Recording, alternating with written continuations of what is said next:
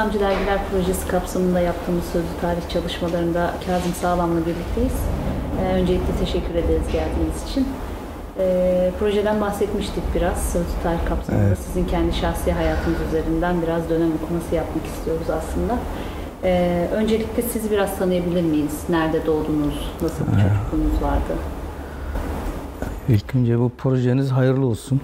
İyi bir alana diyelim girdiniz, parmak bastınız. İnşallah bu bizim bundan sonraki Müslümanların, İslamcıların daha doğrusu sizi öyle ta- tarif ettiğiniz için eee, bundan sonra biraz hem daha ayakları yere basan şeyler yaparlar hem de eee, kaldıramayacakları şeyleri de konuşamaz hale gelirler ve yaptıklarını da gizlemeden anlatırlar. İnşallah bu proje ona vesile olur. Hayırlı uğurlu olsun. Allah utandırmasın. Daha hayırlı işler yapmaya da size muktedir kılsın. Nasip eylesin diye başlayayım. Ben 1952 yılında Elazığ ili Palu kazası Karabeygan nahiyesi Tırmal köyünde doğ- dünyaya geldim. Karabegan'ın adı değişti, oldu Arıcak. Tırmal köyünün adı da değişti, oldu 3 Ocak. Dolayısıyla benim hayatım gibi o köyümün de adı, kasaba, şey, nahiyenin adı da değişti. İlkokulu okuduğum şey ilkokulu doğduğum köyde okudum. Aslında ben ım, öğretmen okuluna gitmek istiyordum. Ee, bir hocamız vardı. Şeyh Said torunlarından ama müsbet bir adam değildi. Sonra Töbder Başkanlığını falan yaptı. O bizi Haruniye'ye gönderecekti. Ee, öğretmen okuluna. O zaman da öğretmen okulundan mezun olanlar e, yani lise dengi ama öğretmen oluyorlardı. Sonra ben okulu bitireceğim sene dedem, annemin babası babama dedi ki oradan farmason çıkar dedi. Biliyormuş. Ee, gönderme oraya dedi. Beni göndermedi. Ben babam göndermedi diye biraz gönül koydum, kızdım. Bir sene medreseye gittim köyde. Sonra kaz- kaçtım, gittim 7-8 ay Adana'da dolaştım. Ee, çalıştım sağda solda. Geri geldik köye Elazığ'a. Sonra biz 68-69'da Diyarbakır'a gittik, yerleştik. Babam dedi madem okuyorsan hadi seni İmam Hatip'e vereyim. İmam Hatip'e gittik, müracaat ettik. Yaşım geçmiş, almadılar beni. Ee, mahkemeye gittik, yaş düzeltmeye tasih hissin diyorlar ya yani yaş düzeltme. Ee, mahkeme iki ay falan gün attı. Babam dedi ki o zamana kadar bu şey geçer dedi. O vakit bu çocuk kaydolamaz dedi. E, ne yapayım dedi. Bir kağıt ver bize dedi. Kağıt verdi. Gittik o kağıtla kaydolduk. Bir daha da yaşı da düzeltmeden öyle geçti. E, Diyarbakır İmam Hatip'te başladım. Adana İmam Hatip bitirdim. Biz oradan oraya şey göçtük. Tekrar Diyarbakır'dan Adana'ya. Ee, sonra İstanbul Edebiyat Fakültesi Arap Fars dillerine girdim. Bir de Türk dilini okudum beraber. 80'den önce öyle yani ben biraz mesela şeyde sosyoloji de okudum bir sene. Her bölüme giriyordunuz. Bizim Arap Fars o zaman eski Türk diline denk kabul ediliyordu. Ee, ikinci sınıftan sonra da işte yeni Türk Edebiyatı falan Kaplan'ın derslerini okuyunca edebiyat yani Türk dilini de mezun olmuş oluyorduk. Türk Edebiyatı. Öylece mezun olduk. Dolayısıyla 1976 7, 8, 79, 80 yılları arasında üniversitede geçti hayatımız. Ee, sonra az önce de konuştuk. 12 Eylül oldu. Cezaevine Ce, cezaevinde dedik 12 Eylül oldu. Sonra çıktık. Ondan sonra yayıncılık hayatı öyle devam etti. Ben biraz işte Kayahan yayınlarında çalıştım. Burhanettin Kayahan'la. O benim için çok verimli oldu. Burhanettin abi Milli Türk Talebe Birliği Başkanlığı'nı yapmıştı 69-71 arası. Belki de Meditebe'nin İslamileşmesi de onun döneminde başladı aslında. Ee, 4 sene İsmet Özel'le Çıdam yayınlarında beraber çalıştık. 2-3 sene Çağrı yayınlarında çalıştım. Sonra Şafak yayınlarını kurduk. Ondan sonra da daha sonra onu Buruç yayınlarına çevirdik. Şu anda da Buruç Yayın Evi'nin sahiplerindenim. Peki Diyarbakır'da e, İmam, Hatip'teyken, evet İmam Hatip'teyken sizi etkileyen metinler, neler okudunuz mesela o dönemde üniversiteye gelene kadar? Diyarbakır'da Ahmet Oğuz diye bir öyle uzaktan tanıdığımız vardı. O sonra müdür oldu oranın. Onun o benim velimdi. Ben ondan önce yani biraz medresede falan okuyunca okuduğum için e, biraz yani çatpat Arapça ile yakınlığım vardı. Ben mesela e, şeyden İmam Hatip'e gitmeden önce Karabaş tezvitini ezberlemiştik. Benim bugüne kadar o tecvid şeyimi idare ediyor. O yani ilkokul sıralarında ezberlediğim. Asas beni çok şeyden ilkokul birden dörde kadar bir hocamız vardı. Ölmüşse Allah rahmet eylesin. Kalmışsa Allah hayırlı ömürler versin. Çok iyi bir adamdı. Yani bizim köye geldi. Benim ilk duyduğum yasak Zazaca konuşmak yasaktır oldu. Çünkü benim ana dilim Zazaca ve bir kelime Türkçe bilmiyordum. Ee, okulda e, tahta var, yazı tahtası. Sağ alt köşesinde e, işte konuşanlar e, okulun e, eşyalarına zarar verenler falan gürültü çıkaranlar bir de Zazaca konuşanlar diye bir hane vardı. O Zazaca konuşanların numarasını oraya yazdın mı suç işlemiş olarak kabul ediliyordu ve şiş, ya, hoca onu azarlıyordu. Yani öyle bir şey o öğretmenin e, bize çok büyük, çok ahlaklı, dürüst ve iyi bir insandı. O zamanlar işte birden beşe kadar sonra ortaokulda da vardı. Bitirme imtihanları vardı. Bizim köy o zaman işte kendine göre yüz hane falandı. 4-5 köy bir araya geldi. Bitirme imtihanları böyle milletin huzurunda müfettişler gelip yaptılar. Ee, o adam bizi her cuma günü alır beraber camiye giderdik. Bize hakikaten çok ahlaklı, dürüst ve bizi özel olarak ya ilgilendi bizi. Son senede bir Şeyh Said'in torunlarından az önce bahsettim. Adam geldi. Eğitimden de anlamaz. Milleti döver böyle çok nefret ettirdi. Ama o adamın benim üzerimde etkisi var. Bir de bizim köye Abdurrahman adında bir imam geldi. O ondan ben biraz ders okudum Arapça. Ee, işte Şafilerin okuduğu İbn Kasım diye bir fıkıh kitabı var. Onu onda okudum. Biraz da işte Emsile Bina okudum ondan. Bizim köye ilk defa çarşafı getiren o adam. Onun hanımı çarşaflıydı. Ee, bu bidat ve hurafelere de biraz karşı bir adamdı. Onu o noktada çok mücadele etti ve şimdi düşünüyorum bana epey etkisi olmuştur o adam.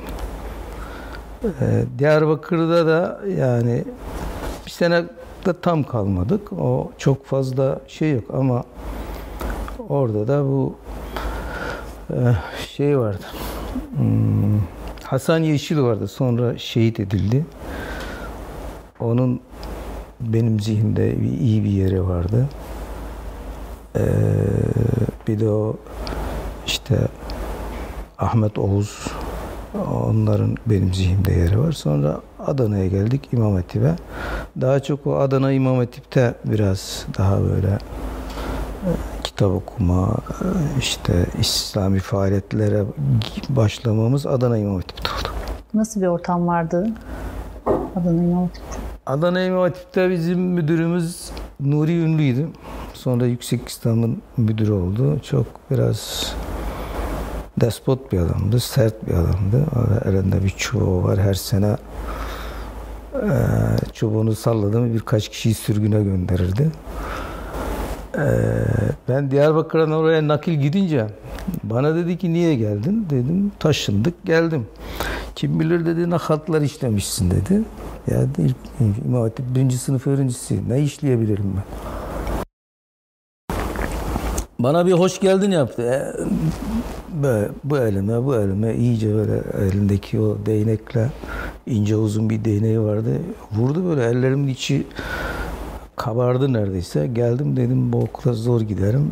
Bir hafta zor beni ikna ettiler. Çünkü o dayaktan sonra durup dururken. Ee, oraya gelince orada milli mücadeleciler biraz çoğunluktaydı. Ee, bu Ziya Yürekli diye bir adam vardı. Mustafa Yürekli diye bir adam var. Onun babası çok iyi bir adamdı. Ve iyi de milli mücadeleciydi. Milli Mücadele diye bir grup vardı orada. Bayağı vardılar. Ondan sonra işte Nurcular vardı. Ee, bir de böyle bağımsız gibi bizim gibi insanlar vardı.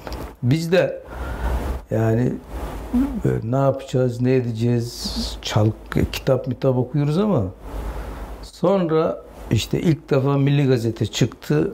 Sevindik. Gazete böyle katlayıp cebimize koyuyoruz. Gazetemiz çıktı diye.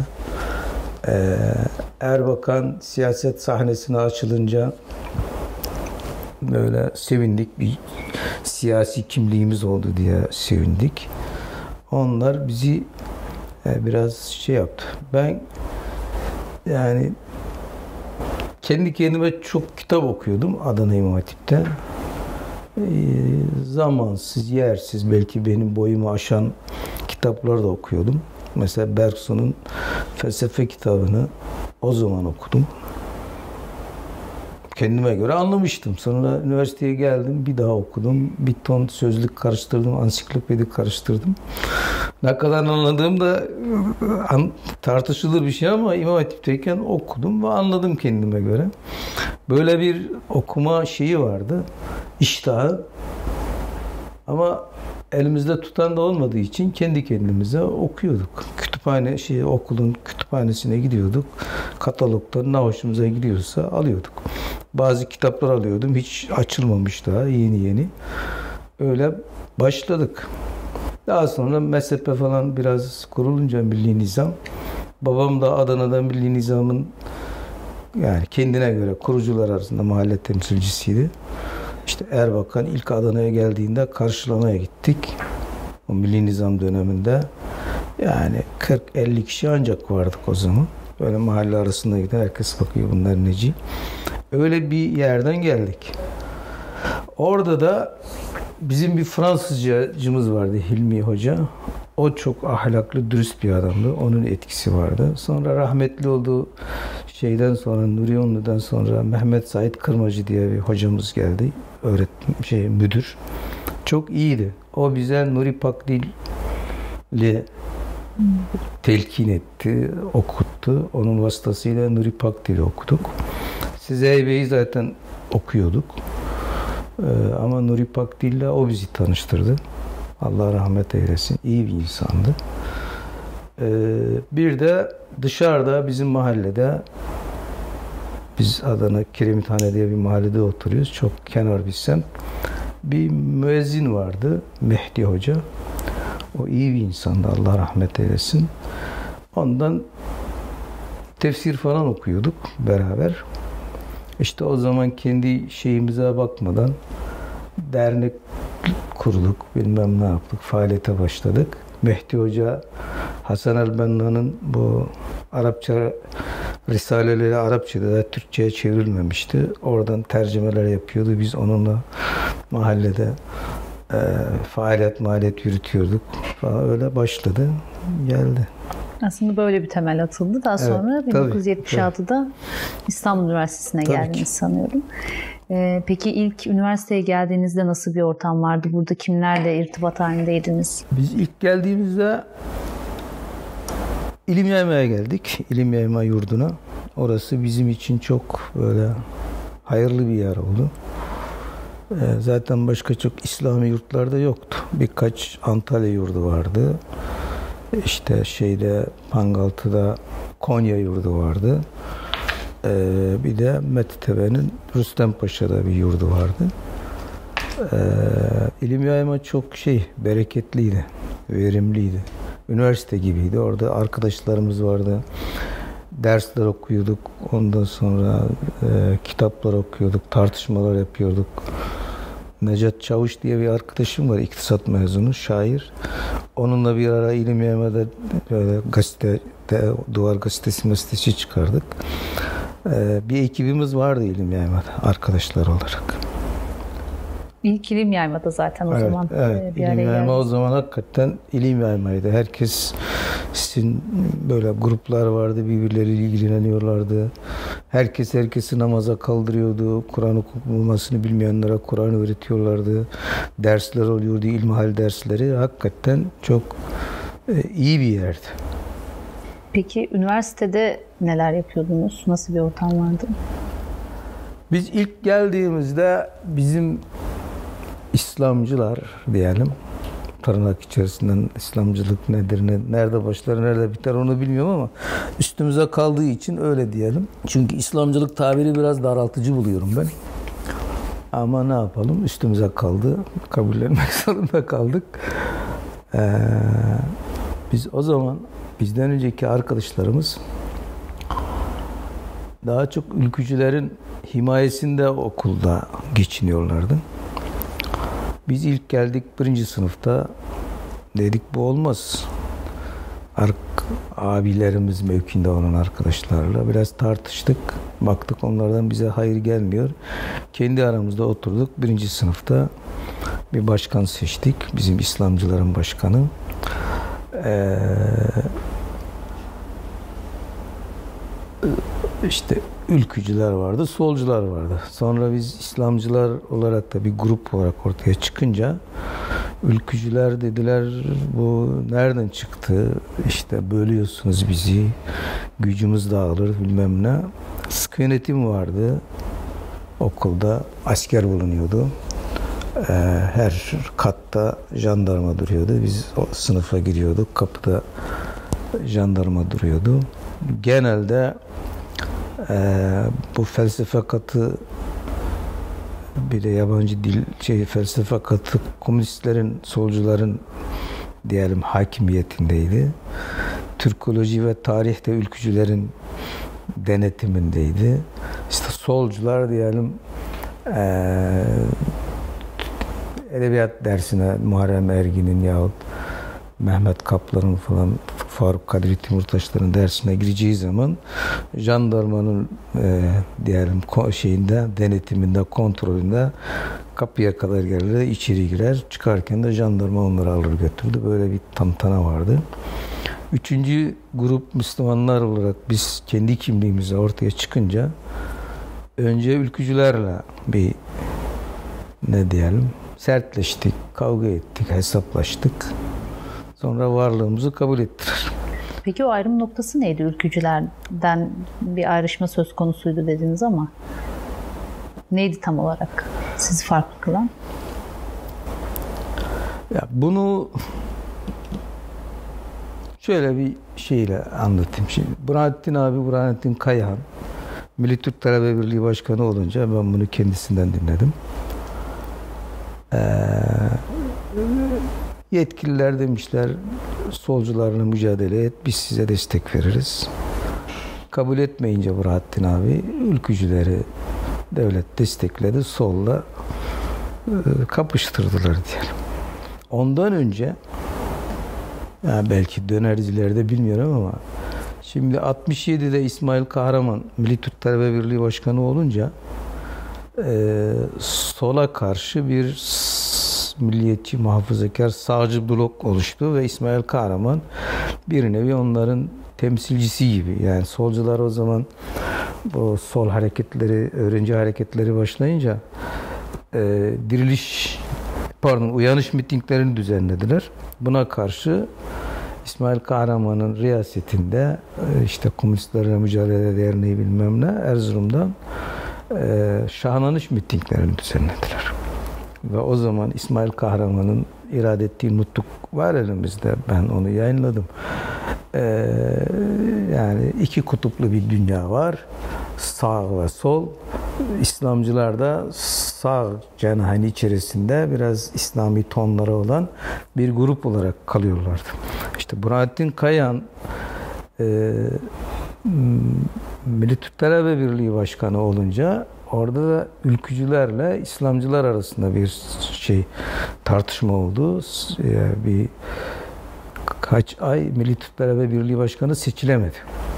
Burhanettin abiye karşı, Kayahan'a karşı Mustafa Oklu'ya, Komando Mustafa e, Orman Fakültesi'nin ülkücü temsilcisi adaydı ve divan başkanları da onlardan olduğu için seçtirmediler.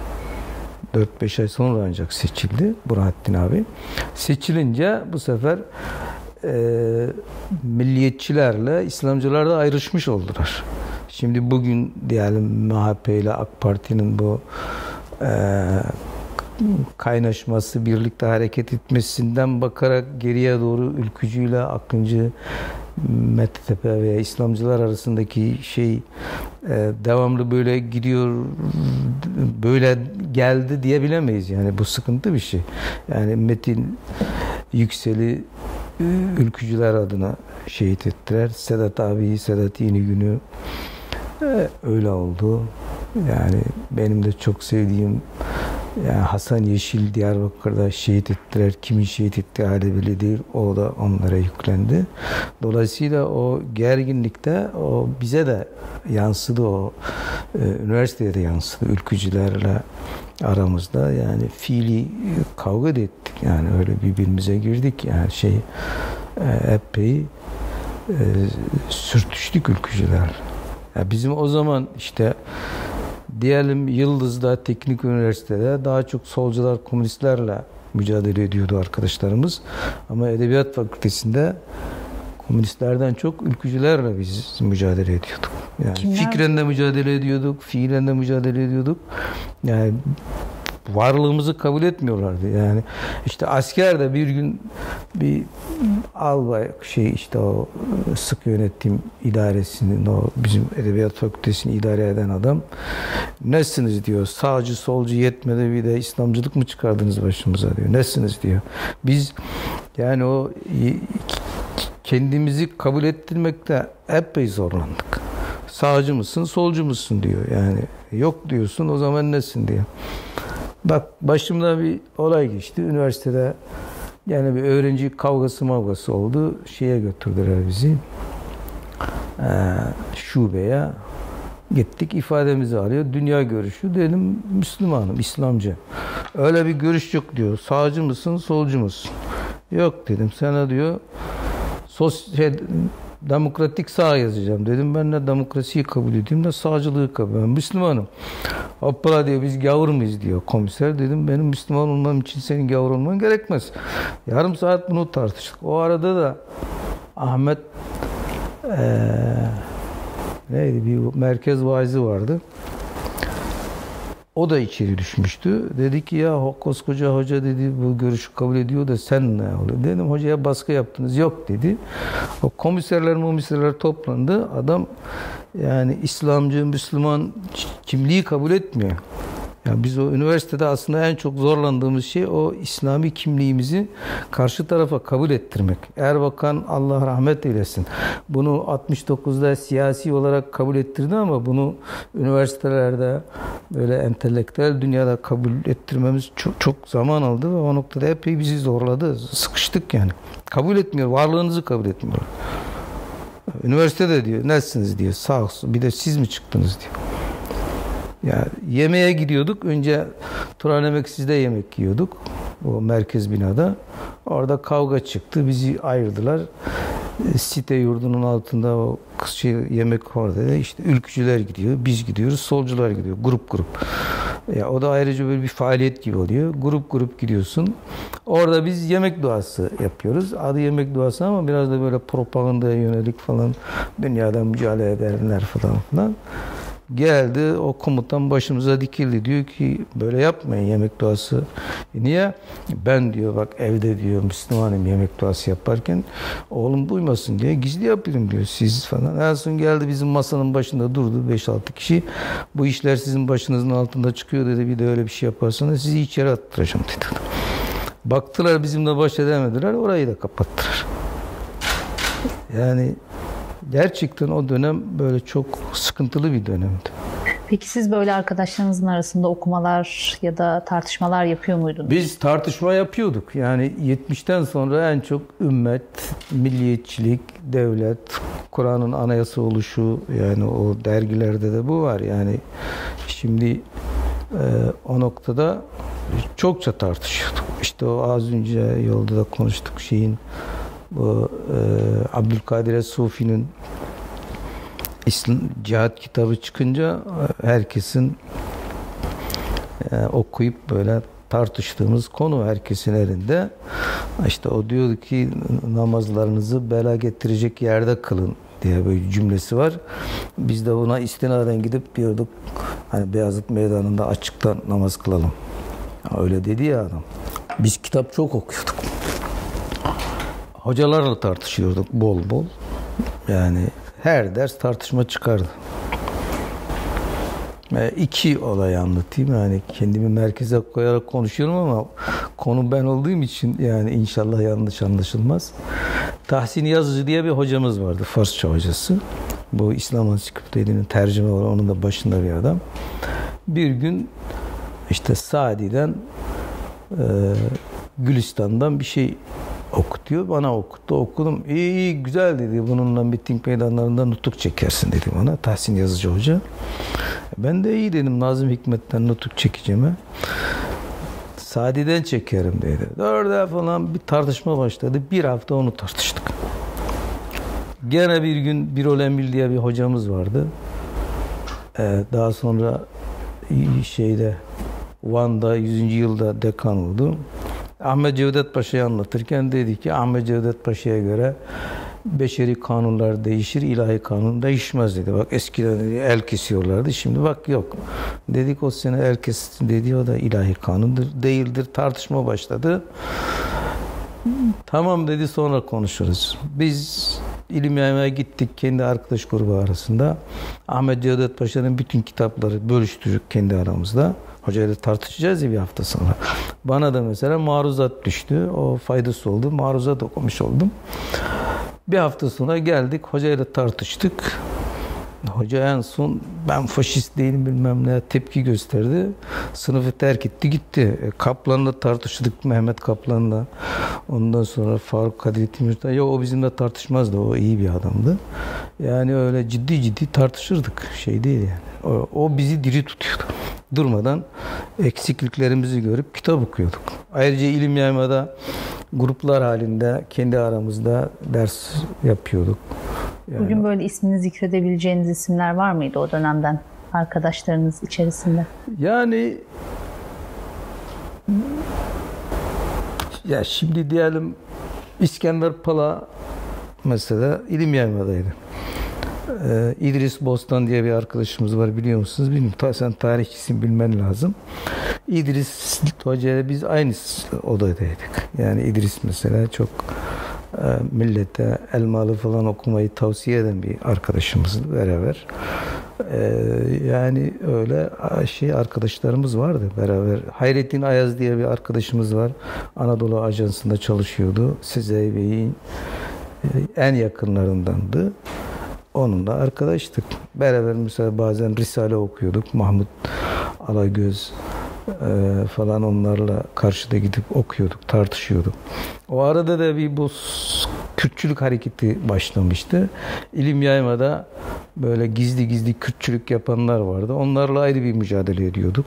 Tartışıyorduk, konuşuyorduk. Nasıl bir mücadele ediyor? Yani ırkçılık hani yani olmaz falan diye tartışıyorduk fikri olarak. Onu ee, ya o bizi diri tutuyordu. İşte o site yurdunda solcular vardı, komünistler. Onlar arada bir ilim yaymaya saldırıyorlardı.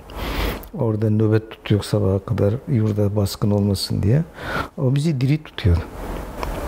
Ee, Adana'da zaten babanız vesilesiyle şey milli nizamla birlikte bir Tabii. ilişkiniz olduğunu söylemiştiniz. Evet, MTTB ile de İstanbul'da sanıyorum yine Adana'da da öyle. Adana'da biz Milli etti. Türk Talebe Birliği Orta Öğretim'de çalışıyorduk. Ee, küçük bir yerimiz vardı. O Cemal Gürsel Caddesi denen bir yerde. Oradan MTTB ile ama sıkıştığımız zaman yer bulamayınca Cemalettin Kaplan o zaman Adana müftüsüydü. Müftülüğü kullanıyorduk. Cemalettin Hoca da bir sene bizim fıkıh dersimize geldi. Hocam sayılır. İstanbul'da nasıl devam etti bu ilişki peki? Yani bir şekilde Adanalılar görev var. almış mıydınız MTTB'de? Biz İstanbul'a ge- ya A- Taşra'da MTT ve Akıncı ayrımı yoktu. 76'da İstanbul'a geldik. İşte İlim Yayma'da bulunduk. İlim Yayma'da da o zaman daha çok İskender Paşa baskındı. Ee, daha çok Akıncıların adı öyle değildi ama Akıncıların yoğunlukta olduğu bir yerdi. Methetebeliler daha çok Rüstem Paşa yurdunda ve Konya yurdunda kalırlardı. Sonradan e, öğrendik. Bu bir tarikat ihtilafı da var. Erenköy ile e, İskender Paşa arasında böyle bir tarikat farklılığı, sürtüşmesi falan falan var. E, Biz ilim yaymada bu şeyi mektebe doğrusu üniversitede çok etkin değildi. Mücadele etmiyordu. Az da arkadaşımız vardı. Ama bizim için mesela Metitebeli Metitebe yönetim kurulunda olan arkadaşlarla biz çok rahat beraber hareket ediyorduk. Ama üstte ka- kavgalar falan oluyormuş. Biz onu sonradan görüyorduk da yani işimize gelmiyordu. Biz işte İslamcılar olarak üniversitede Metitebeli arkadaşların bir kısmı bize katılıyordu, bir kısmı katılmıyordu. Ama e, yani Metitebe benim için Adana'da daha çok şey verimliyordu. Orada gidip seminerler bilmem ne işte Kemal Kellici'den bilmem kime kadar gelip bize ders anlatıyor. Birileri gelip Sezai şiirini tahlil ediyor. Öbürü konferans veriyor. O zaman Cemalettin Hoca'nın müftü olduğu dönemlerde e, müftülük de çok şeydi. Çokça konferanslar veriyorlardı. İşte Adana dışından. Sonradan Almanya'ya gidince farklılaştı Cemalettin Hoca ama Adana'da iyiydi. Peki İstanbul'da e, MTTB ve Akıncılar arasında fark var dediniz. Adana'da görmediğiniz bir farktan bahsettiniz. Evet Ne buraya gelince fark? gördük. Şimdi Necip Fazıl bir konferans vardı. Dünya bir inkılap bekliyor diye Mettepe'de. Gittik. Sonra 77 miydi 6 mıydı? Mettepe kongresi oldu. Dışarıdan gelen arkadaşlar hep bu mesele üzerinde durdular. Nedir bu ihtilaf meftilaf? Yani bazıları böyle arkadaşlarımızın gözyaşı döküp ağladığını gördüm o farklılıkları görünce. Yani E, Yani o ayrımları daha açabilir misiniz düşünsel olarak? Düşünselini bilmem ama şimdi mektebe daha çok okuyan, entelektüel bir tarafı ağır basan ve bugünkü de Türkiye'yi idare edenlerin büyük bir kısmının oradan çıktığını herkes görüyor. Buna Tayyip Bey de dahil, Abdullah Gül de dahil hepsinin Mettepe'de bir yerleri vardır. Ee, hatta Hulusi Akar bile gençliğinde bulaşmış oraya. Ee, ama e, işin özü benim anladığım kadarıyla parti kurulunca Milli Nizam Partisi sonra kapatılıp Milli Selamet Partisi'ne dönünce Erbakan Hoca gençliğiyle e, partinin gençlik kolları gibi görmek istedi. Mettepe de buna direndi. Dedi ki Mettepe bir partinin gençlik kolları değildir bağımsız. Zaten Necip Fazıl çok sert yazılar yazdı ve Mettepe vagon değildir, lokomotiftir dedi Necip Fazıl. Ee, ve o zaman yani şey e, parti buna müdahale etmeye çalıştı. Gençlik burada tepki gösterince e, Akıncılar kuruldu ve Mettepe'nin bir yerde içi boşaldı diyelim. E, o, o, onun da üzerinde çok ciddi durmak lazım. Yani bu partilere eşit dururuz, partiden ayrı gençlik bağımsız bir harekettir diyenlerin büyük bir kısmı da Adalet Partisi'nden milletvekili falan oldu. İşte Kasım Yapıcı Atay oldu. Bu şey falan. Bir de maalesef Burhattin Kayahan'dan sonra Ömer Öztürk başkan olunca bir tarikat geleneği gibi işlemeye başladı. O da İstanbul'da öyle oldu. Taşra'yı bilmem. Ömer Öztürk hatıralarında bunları başka türlü anlatıyor ama o çok doğru değil. Peki bu e, 1978'de biz tarikatlar ve partilerle ilişkimizi kestik diyorsunuz. Aslında bir kimlik oluşumundan bahsediyorsunuz orada üniversite içerisinde de. E, evet. Ama aynı zamanda e, partiye yakında belli bir süre çiz, bir çizgide. E biz yani şey Milli Selamet Partisi adına koştuk, mitingler düzenledik, şey yaptık, koşturduk, e, e afiş yapıştırdık, dolaştık, eylemlere katıldık. Ama 78'de bir tartışma başladı aramızda. Hicret yurdunda kalıyorduk. Fatih'te şimdi, e, şimdi ne oldu orası? Otel oldu. Orası da aslında mesela bir doktoralık bir şey o binanın serüveni. Önce PTT'ydi. Müslümanlar aldılar. Öğrenci yurdu olarak ee, bize verdiler öğrencilere. Biz o zaman Edebiyat Fakültesi olarak orayı aldık. Edebiyat Fakültesi'nin yurdu haline geldi. Ben de o zaman bizim İslamcıların edebiyattaki başkanlığını yapıyordum. Ee, yurt idaresi de bizdeydi. Sonra İskender Paşa'daki arkadaşlar geldiler. Ee, el koydular. Ee, biz kavga gürültü çıkmasın diye onlara devrettik. Sonra tıbbiyeli öğrenciler kaldı. Sonra Kadın ve Aile Dergisi'nin yeri oldu. Sonra Hicret Düğün Salonu oldu. Sonra işte falan falan döndü dolaştı. Neticede otel oldu. Aslında bu biraz da bu e, bazı tarikatların veya İslami e, mücadele verenlerin nasıl e, İslamcılıktan böyle e, şirkete mirkete dönüştüğünün de bir e, göstergesi sembolü de olabilir o aslında. E, o dönemde yine sistem eleştirisi yapıyorsunuz zaten. Yani bir parti dışı bir mücadeleyi benimsiyorsunuz. Bunları da zaten ileriki süreçlerde de dergide de işleyeceksiniz. Evet. E, yani bu sistem eleştirisini güçlendiren, bir şekilde oluşturan ana fikir neydi sizdeki? Veya sizin kendi arkadaş çevrenizdeki? Şimdi bizim ee, evvela bu tercemelerin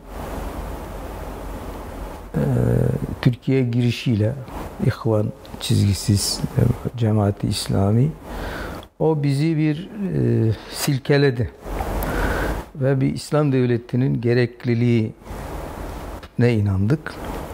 Bunun işte ulus devletle e, ırkçılıkla olamayacağı kanaatine vardık ve o manada bolca okuduk, tartıştık. işte ümmet, milliyet, milliyetçilik bunu mesela e, Milli Gençlik Dergisi'nde Beşir Hoca bir yazı yazdı.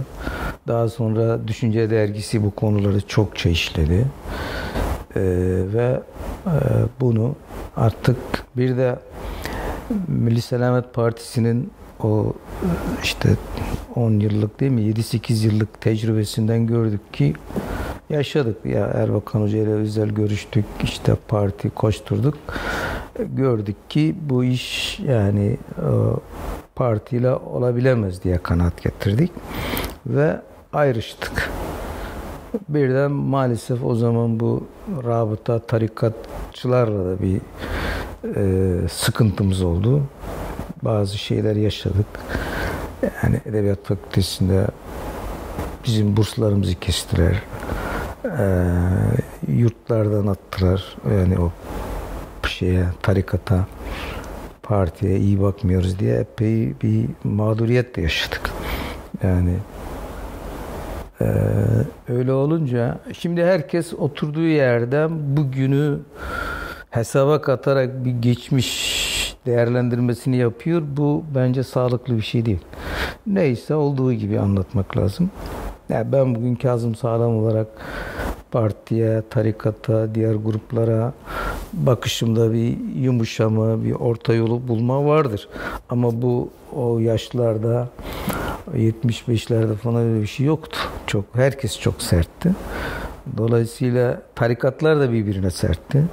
Bugün işte diyelim Erenköy'le İsm şey İsmail Ağa veya e, İskender Paşa çok iyi geçiniyorlar ama o zaman o kadar net rahat geçiniyor diyebilemem ben. Oraya çok girmek istemem.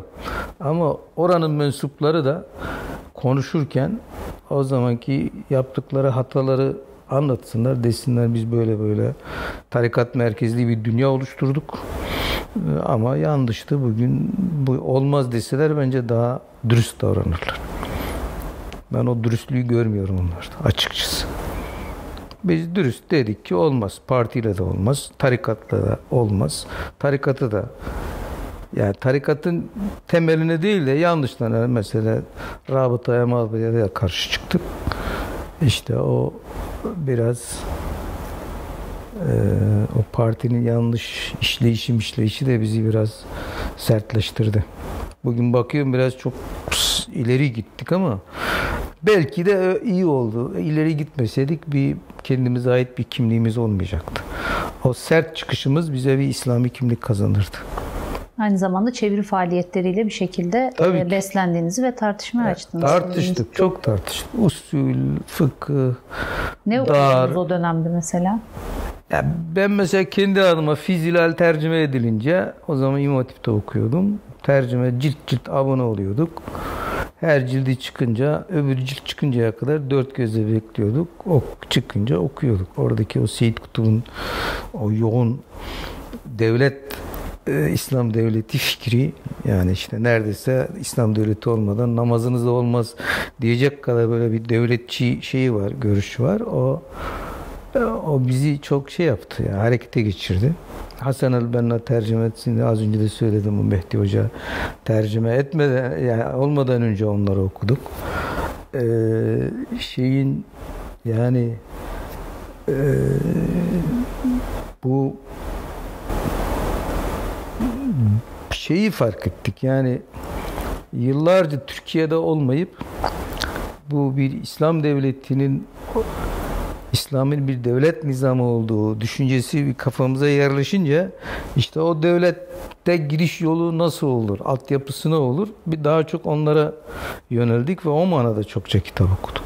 Çokça okuduk yani ee, yani bu çeviri faaliyetlerinin yanı sıra bir de Necip Fazıl, Sezai Necip Karakoç Fazıl'ı, gibi de... yani Necip Fazıl e, Metitebe'nin şeyidir yani ne diyelim yönlendiricisi. Ama benim kendi zatım olarak ben Necip Fazıl'ı okuyorum. Zaten o bizim dönemde Necip Fazıl'ı okumayan yoktur. En azından Sakarya'yı herkes ezbere bilir.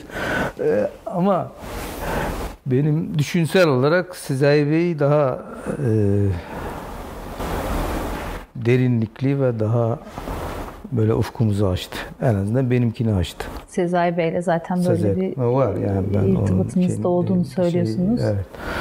Ee, o 70'li 69'dan diyelim 78'e kadar falan o manada çok tartıştık. İslam devleti, işte şura, efendim Kur'an'ın anayasa oluşu, onları çokça tartıştık. İşte milliyet, milliyetçilik, bir yani ulus devlete sisteme tepkimiz onu savunan ne varsa hepsine böyle e, yansıdı yani. O, o genişlettik alanı o manada. Tabii siz bunları tartışırken bir yandan da 12 Eylül'e e, oldukça yaklaşmıştınız. Evet. E, o dönemden, o dönemin biraz siyasal ortamından Şimdi o 12 Eylül benim için şöyle bir şey oldu. 12 Eylül olunca ondan önce de biz kamp yapıyorduk. Cezaevine düştük. 12 Eylül'ü cezaevinde karşıladım. Sedat abi şehit edilince ben hmm, karakolda cenazesiyle ilgili gazeteye bakarken fark ettim. Ona da çok üzüldüm çünkü o İstanbul Edebiyat'ta biz her sıkıştığımızda yardımımıza koşan bir abimizdi. Allah rahmet eylesin. Bize çok şey oldu, faydası oldu. Ee, 12 Eylül'de şunu ben kendi adıma şunu fark ettim. Ee, kol kola yürüdüğümüz arkadaşlar, beraber mücadele ettiğimiz arkadaşların bir kısmıyla aynı düşünmediğimizi fark ettim. Çünkü o kavga, gürültü, mücadele arasında bu fikri farklılık, derinlik nedir biz şey demedik yani. O, ona sıra gelmedi. 12 Eylül olunca onları düşünmeye başladık.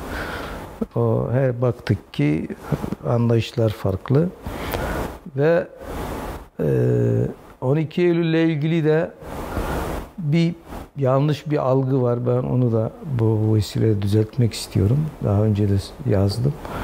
Yani sanki Kenan Evren bu İslamcılığı ve İslamiliği arkalamış gibi solda böyle bir şey var, algı oluşturulmuş. Bu yanlış bir şey. Çünkü 12 Eylül'den önce Az önce de söyledim sağ ve sol birbirleriyle kapışırken birbirlerini öldürdüler, silah kullandılar, banka soydular, suç işlediler ör, şey olarak örgütlü veya münferiden. Devlet de geldi bu suç işleyenlere ceza verdi. E, bizim öyle bir banka, adam öldürme falan şeyimiz yoktu. Ama biz İslamcılar da nasibini aldı. Milli Selamet Partisi kapatıldı, Akıncılar kapatıldı, MTTP kapatıldı. İlim yaymanın başına kayyum atadılar. General Hasan Paşa'mıza atadılar. E, MTTB'nin binasına el koydular. E, işte MSP'yi de içeri attılar. MHP'yi de değil mi? Öbür solcuları da. Dolayısıyla orada bir ayrım yapmadı. Ama fiilen suç işleyenlerin üzerine gidince bizim öyle bir şeyimiz yoktu. O zaman biz hem Erbakan Hoca'ya hem de Burhanettin Kayahan'a biraz kızıyorduk. Yani niye e, bizi frenliyorsunuz? Biz de bu çatışmaya gençlikin ateşiyle e, girelim diye bir ısrarımız vardı. Ama bugün dua ediyorum ikisine de. Eğer biz de ülkücüler gibi, komünistler gibi o sokak kavgasına dönüşseydik bugün aynı onlar gibi olurduk. Şiddet olaylarına karışmadın. Şiddet olaylarına da karışıyordum ve sen sen olmaktan çıkıyorsun. Biz Müslüman olarak e, İslami fikrimizi, mücadelemizi devam ettirdik.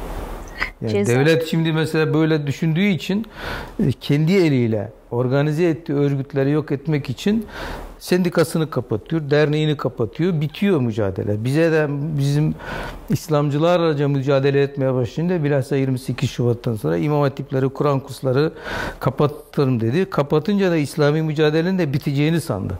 Ama öyle değil. Biz evimizde yapıyoruz o işi. O, o, bunu anlamıyorlar yani.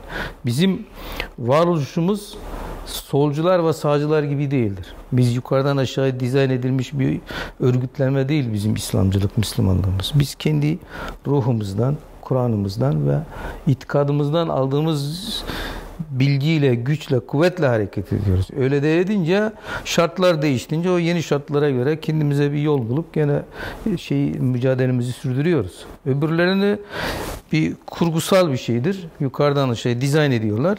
Bitirmek istedikleri zaman bitiriyorlar. Şimdi kaldı mı sağ sol? Yok. Niye? Çünkü o devlet tarafından organize edilmişti. Ee, organizeyi bitirdiler. Onlar da bitti. Bak 1950'den 90'a kadar işte merkez dünyanın hakimi Amerika, muhalefetti Rusya, Türkiye'de de Amerika'nın iz düşümü olanlar iktidar, Rusya'nın iz düşümü olanlar da CHP'de muhalefet. Öyle geldiler. Biz ne oradandık ne oradan. İşte yani sloganımız vardı. Nasıl sağcıyız, nasıl solcu, hak yolunun yolcusuyuz. O, o bizi kurtardı. 12 Eylül'ü cezaevinde karşıladınız. Cezaevinde karşıladık. O, süreci biraz anlatabilir misiniz? Niye cezaevine alındınız? Cezaevine niye düştük? Biz işte her zaman öğrencilerin yaptığı gibi kamp yapıyorduk. Öğrenci kampı. Meğer bizi takip ediyorlarmış. Karacabey, Bursa'nın Karacabey ilçesine bağlı bir yerde, Kurşunlu diye bir yerde kamp kurduk. Ondan sonra işte bir gün biz şimdi her sene kampa giderdik öğrenci olarak. O Mettebe'nin geleneğinden de İFSO'dan da falan kalan bir şey. Yer bulduk. Şeyle kayıkla gittik. Ya, karayolu da yoktu. Bizim her sene gittiğimizde komşu köylere her cuma gideriz. Orada birimiz vaaz eder, birimiz hutbe okur, birimiz efendim falan falan böyle gene aynı şeyleri yaptık. Cuma'ya gittik, cuma namazını kıldık. Dönüşte kampa geldik, baktık ki jandarma duruyor. Baskına gelmiş. Bizi aldılar, içeri götürdüler. 5 Temmuz'du. Ondan sonra işte mahkemeye çıkalım bakalım derken e, ihtilal oldu.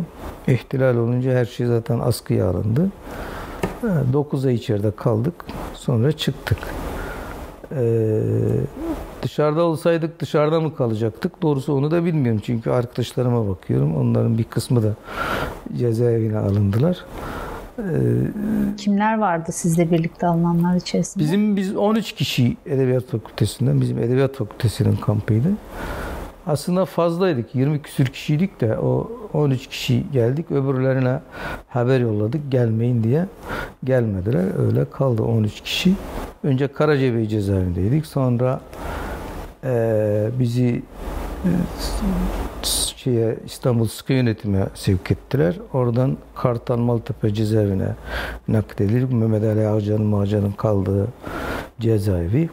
Orada da işte akıncılara, bizim İslamcılara ait bir koğuş vardı. Bir e, ülkücülere ait bir koğuş vardı. Bir de solculara ait bir koğuş vardı. O zaman zaman tartışıyorduk, konuşuyorduk. Ali Bilir de bizimle aynı cezaevindeydi. Metin'i şehit eden adam. Ee, orada da çok verimli oldu. Çokça kitap okuduk, tartıştık, konuştuk. Neyle, neyle suçlanıyordunuz? Suçlanmak kelimesi. Suçlama tabii. evet yani silahlı örgüt kurmak bilmem ne işte. Bunlar. Bir yaygara kopardılar dediler bunlar işte uzun namzılı silahlarla ateş ediyorlar şöyle yapıyorlar böyle yapıyorlar. Uzun namzı ya dedik iki, iki tane tabanca buldular bir tane başka bir şey yok. Ama yaygara Cumhuriyet Gazetesi falan manşete çekti. Çok yaygara kopardılar. O yaygaradan sonra o Karacabey'deki savcı mağacı ne bizi bırakabiliyor ne ceza verebiliyor. Çünkü ortada ciddi bir suç yok ama bir şey var. Kamuoyu baskısı var.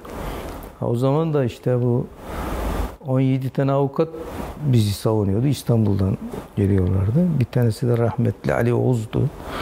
İstanbul senatörü. Ee, öyle. Sonra işte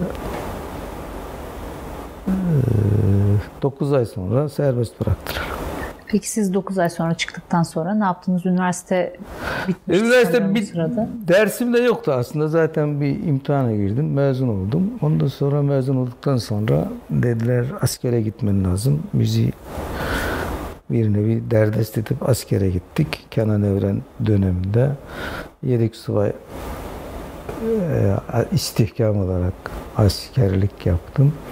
4 ay İzmir Narlıdere'de Acemi Birlik. Ondan sonra Samandıra kışlasında yedek subay olarak yaptık. Ee, o, o zaman ben o şey askere kışlaya gittikten sonra arkamdan şey geldi. E, sakıncalı dosyam geldi. Orada da iki ay kadar kışlada göz hapsinde tutuldum. Yani kışla dışına çıkma yasağı koydular. Bu cezaevi sürecinizden ötürü herhalde değil mi? Yani yaptığınız faaliyetler. Yaptığımız faaliyetlerde. Yani sadece işte 9 ay cezaevinde yattık ama üniversitede okurken 5-6 defa öyle e, gözaltına alındık, gittik, geldik. Demek o dosyaların hepsi birikmiş. E, öyle askerliği de burada yaptım. E, bizim okuldayken bir grup arkadaşlarımız vardı. Bir böyle ekiptik. Yani sadece edebiyattan değil. Yani değişik okullardan. Yani Boğaz içinden Cerrahpaşa'ya kadar. Ee, biz beraber olduğumuz arkadaşlarla oturduk, konuştuk, tartıştık. İşte o 80'den sonra bolca usul kitaplarını okuduk davet metodu, usul, o, o, o furya öyle geldi. Çokça okuduk, tartıştık. Ee, sonra işte bu bugünkü Darmana'daki cemaatlerin çoğu da o zaman çıktı. O 80-90 arası çıktı. Çünkü sıkı yönetim var, askeri darbe olmuş, baskı var. Bütün legal kuruluşlarımız hepsi kapanmış. E biz de yani Müslümanız aldığımız bir e, eğitim var, ruh var, davamız var. Onu terk edemezdik. Ne yaptık? Oturduk. Birbirine yakın adamlar bir araya geldiler. Bu sefer evlerde ders yapmaya başladık. Bugünkü cemaatler de o zaman kuruldu çoğu. Yani bu cemaat dediğim büyük şeyleri kastetmiyorum. Nurculuk, tarikatçılık dışında artık ne dersek eskiden radikal İslamcılar diyorduk. Şimdi kaldığımı bilmiyorum ama e, o, o, cemaatler o zaman kuruldu. Hangi ekipler sayabilir miyiz mesela? Ya, isim verelim mi bilmiyorum ama yani benim içinde bulunduğum grup bize tohum ekibi denilir mesela. Biz yönetimin mührünü kırarak Beyaz Saray'da tohum neşriyatı açtık. Hmm.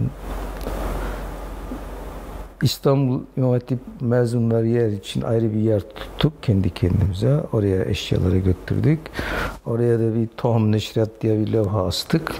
Ve o 80'den sonra gençliğin şeyi oldu. Uğrak merkezi oldu. Yani o Beyazıt eylemleri, meylemleri, ilk İsrail bayraklarının falan yakılması o, oradan aslında bir o, organize ettik. İçinde ben de vardım bir grup arkadaşla. Öyle başladık. Beyaz Saray'ın tabii o dönemde e, toplanma mekanı olarak Top, kullanılan evet, başka bir mekan. Başka işi yok. Dediğim gibi parti kapatılmış, ilim yayma ya kayyum atanmış falan filan. Kayyum değil işte öyle. Öyle olunca orada yani hareket ettik. Orada kimler vardı, neler yapıyordunuz? Biraz o mekandan bahsedin. Çünkü e, birçok insan aynı yerden bahsediyor aslında konuştuğumuz çoğu kişi. E, Beyaz Saray'ın o dönemde... Şimdi Beyaz Saray'da varmış. o zaman Pınar vardı. Bu bizim Araştırma Kültür Vakfı. Onlar milli mücadele geleneğinden gelen arkadaşlar. Milli mücadeleden kopmuşlar. Kendilerine yeni bir yol aramaya çalışıyorlar. O onların serüveni. Ee, Tohum var. Bizim İslamcıların o şeyi odak merkezi ve tohumun merkezinde de bizim arkadaşlar. Ben Dursun Topaloğlu işte yani kaydeder misiniz bilmiyorum. Numan Kurtulmuş ee, İbrahim Solmaz ee, bizim ekip var. Biz bir ekiptik onlar.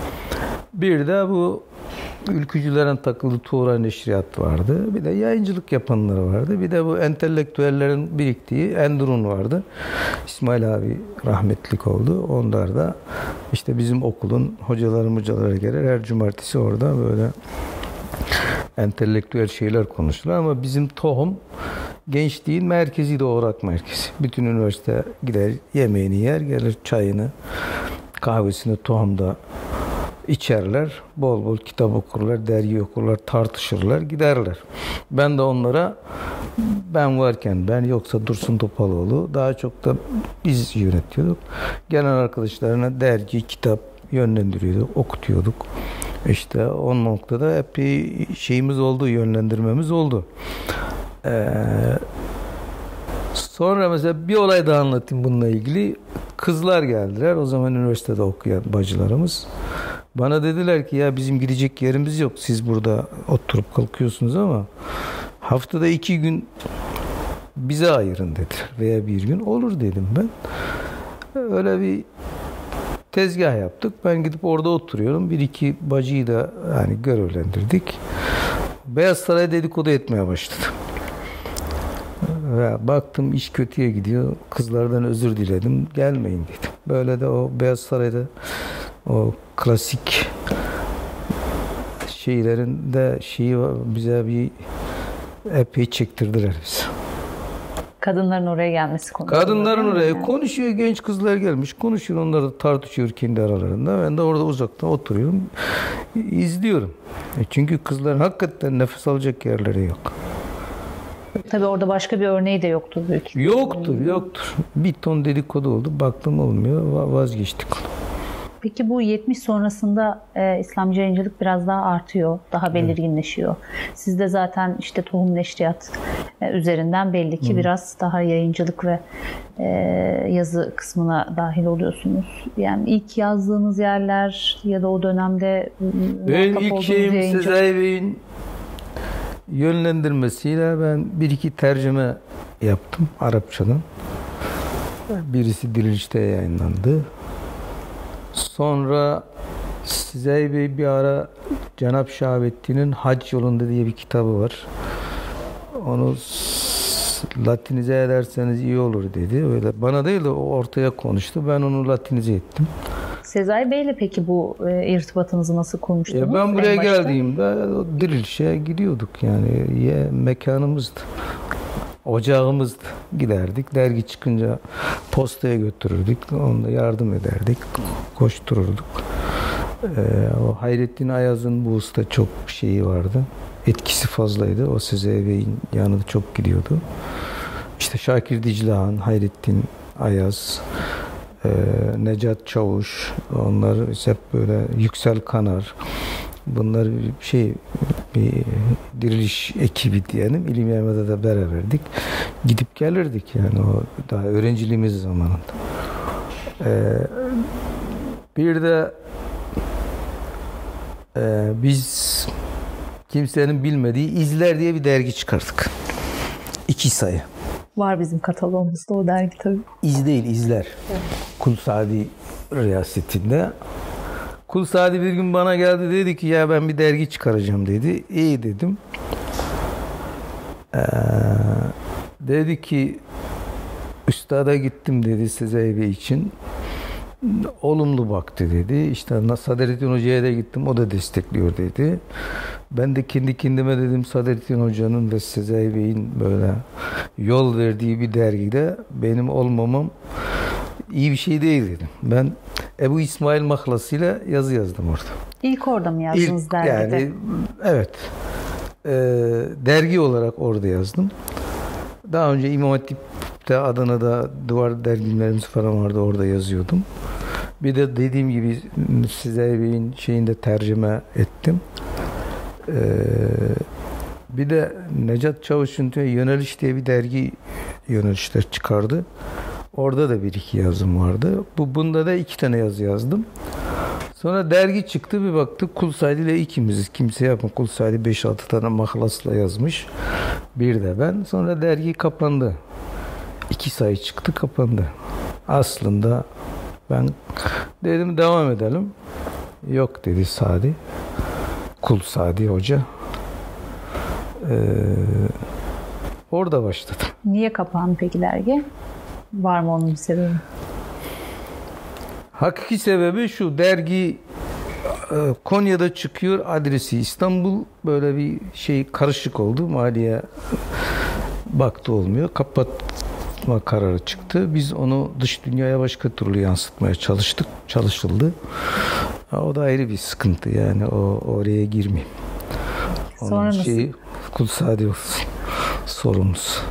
Peki. Şimdi şeyde bu 80'den sonra bir tabi ben bir de e, şeye de e, 76'da çıkan Düşünce dergisi oraya da gidip geliyordum. E, oraya da çok yani katkısı oldu bize yani şey faydası oldu. O dergi çıkınca okuduk. Ufkumuzu da açtı. Hakikaten çok iyi kalemler vardı orada. İşte Ali Bulaç, Ahmet Ağrakçı, Beşir Eryarsoy, Sabri Orman, e, epey böyle kalemle İsmet Özel yazdı bir ara. Selahattin Eşçakırgil. O en çok ufkumuzu açan o dergi oldu. Düşünce dergisi. Düşünce yani, dergisi. Tabii gidiyor orada tartışıyorduk. Yani o de düşünce yayınları vardı. Ali Şeriat'ın bir kitabı çıktı Medeniyet ve Modernizm. Ben onu okudum gittim Ali Bulaş'ta. iki saat tartıştım mesela. O, o savunuyordu. Ben bazı fikirlerine karşı çıkıyordum. O, o da bizi diri tutuyordu. Peki sizin sonra aktif yayıncılık e, döneminiz yani çıkardığınız dergiden önce neler yaptınız? Değişimden önce mi? Değişimden önce. Değişimden önce ben az önce de size bir ara Burhanettin Kayahan'ın yanında çalıştım. Kayahan yayınları. O arada kitap yayınladık. Ben o kitapların işte ön sözünü yazma, redaktesini yapma, e, hoca tercümelerin veya hocaların eksikliklerini tamamlama uzun onunla uğraştım. Mesela bu Hasan İbrahim Hasan'ın İslam tarihi var. İsmail Yiğit'in tercüme ettiği o benim elimden geçti. İşte Yusuf Kardavi'nin Fıkıh Zekat kitabı falan onlar o Burhattin abi döneminde onları e, o, onunla uğraştım. Bir ara çağrı yayınlarına gittim. Orada çalıştım. İbn Kesir çıkıyordu. Onun tasihini, radiklisini yaptım. Ee, daha sonra işte Tohum. Hmm, bir de bizim Tohum dergimiz vardı. Orada da bir iki yazı yazdım Mustahar isminde. Ee, o da bizim Kemal Güler de şey yapıyordu, karikatür çiziyordu. O İran'da ünlü olunca Şahmot diye bir karikatür çizdi Kemal. O Şah'ın heykelini biraz Atatürk'e benzettiler diye dava mava açtı o tohumda. Öyle e, geçti benim için.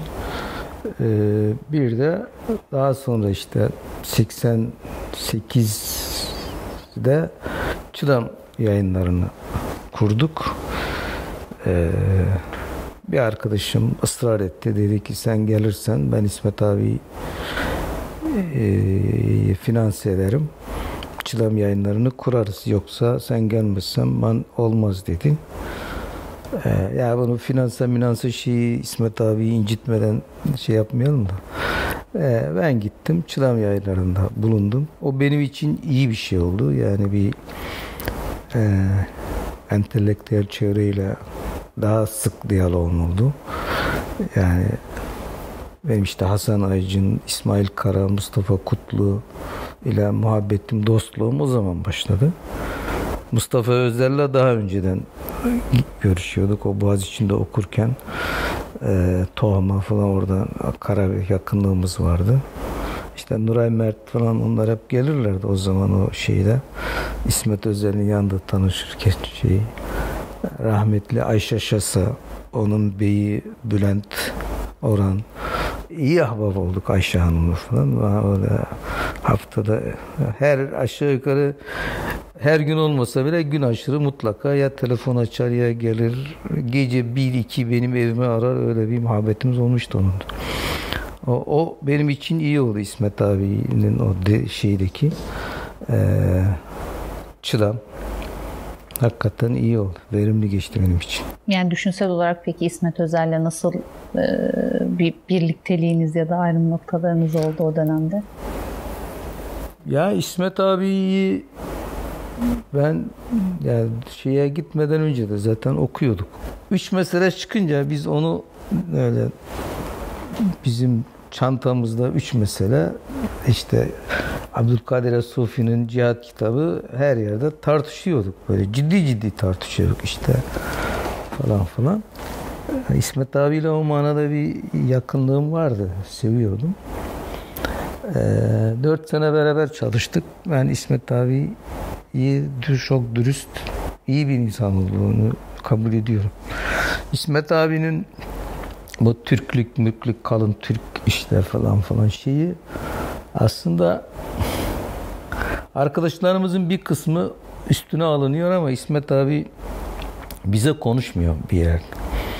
Yani mesela diyor ki bir adam ben Türk'üm ve Müslüman değilim diyorsa o insan benzeri bir şeydir diyor. Onu biz müşahede altında tutmalıyız diyor. Aslında bu mesele İslamcılığın dışındaki Türklere hakarettir. Ama bizimkilerine hikmetse üstlerine alınıyorlar. İsmet abi biraz böyle ırkçılıkla falan suçluyorlar. İsmet abi ırkçı değil. Hakikaten değil. Ama İsmet abi başkasını şaşırtmayı sever. Yani bana bir gün dedi ki benim bütün numaram bu iş sizin bildiğiniz gibi değildir demekten ibarettir. Yani başkasını sarsmayı çok sever İsmet abi. Ve onu yapıyor bizim camiaya karşı. Ben onu fark ediyorum. Ama yani sizin e, milliyetçilikle ilgili ya da ulus devletle ilgili kurduğunuz ilişkinin bir yerde bir e, şeyin reddini ya ifade biz İsmet ediyor abiyle 4 sene beraber olduk. çok çok özelde tartıştık, konuştuk. Çocuklar üzerinde benim etkim oldu. İsmet abi bazen bundan rahatsızlık duydu ama yani İsmet abi İslamcı bir adam. Yani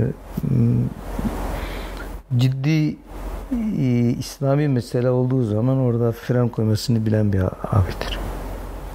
Ama yani İsmet Özel'e nereden geçtik bilmiyorum ama İsmet abinin sıkıntısı kişiliği oluşurken o gençlik halında e, şahsiyetini oluştuğu dönemde sol dayandı.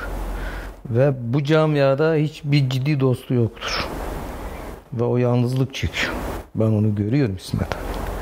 İsmet abi bizim camiaya gelirken zihninde işte ben İstanbul'a gideceğim. Bizim Müslümanı az önce o Abdülkadir Sufi'deki şey gibi Müslümanlara ait bir e, şey olacak. Bir kendilerine ait bir dünyaları olacak. Çocuklarını kendilerine eğitecekler. Ben başkasının çocuğuna İngilizce, Batı dillerini falan Batı'yı anlatacağım. Onlar benim çocuklarıma Arapça, İslami eğitim verecekler ve böylece biz bir şey artık ne diyelim ona getto mu diyelim veya bir İslami site gibi şeyler vardı kafasında. İstanbul'a gelince onların hiçbirisinin olmadığını gördü ve o noktada biraz hayal kırıklığına uğradı. Çünkü İsmet abi ilk geldiğinde Dirici'de yazdı. Amentü orada çıktı. Düşünce dergisinde yazdı. Ama bir de şunu müşahede ettim. İsmet abi Sezai Bey'in dışında bizim camiada çok kimseyi kale almaz. İsmet Bey mi? Evet. Bir tek ciddiye aldı Sezai Bey'dir. Sezai Bey de hiç şey etmez İsmet abiye prim vermez. Böyle bir terslik var. Bununla ilgili çok şey yaşadım ben yani o uzun bir şey hikaye yani. Anlatmak isterseniz. Yok anlatmak istemem. İleride inşallah. Peki. Peki 28 Şubat olduğunda tam olarak neredeydiniz siz? Neyle iştigal ediyordunuz? Ha 28 Şubat ha, o dünya. ben şimdi yaşım gereği 27 Mayıs ihtilalini biraz hatırlarım.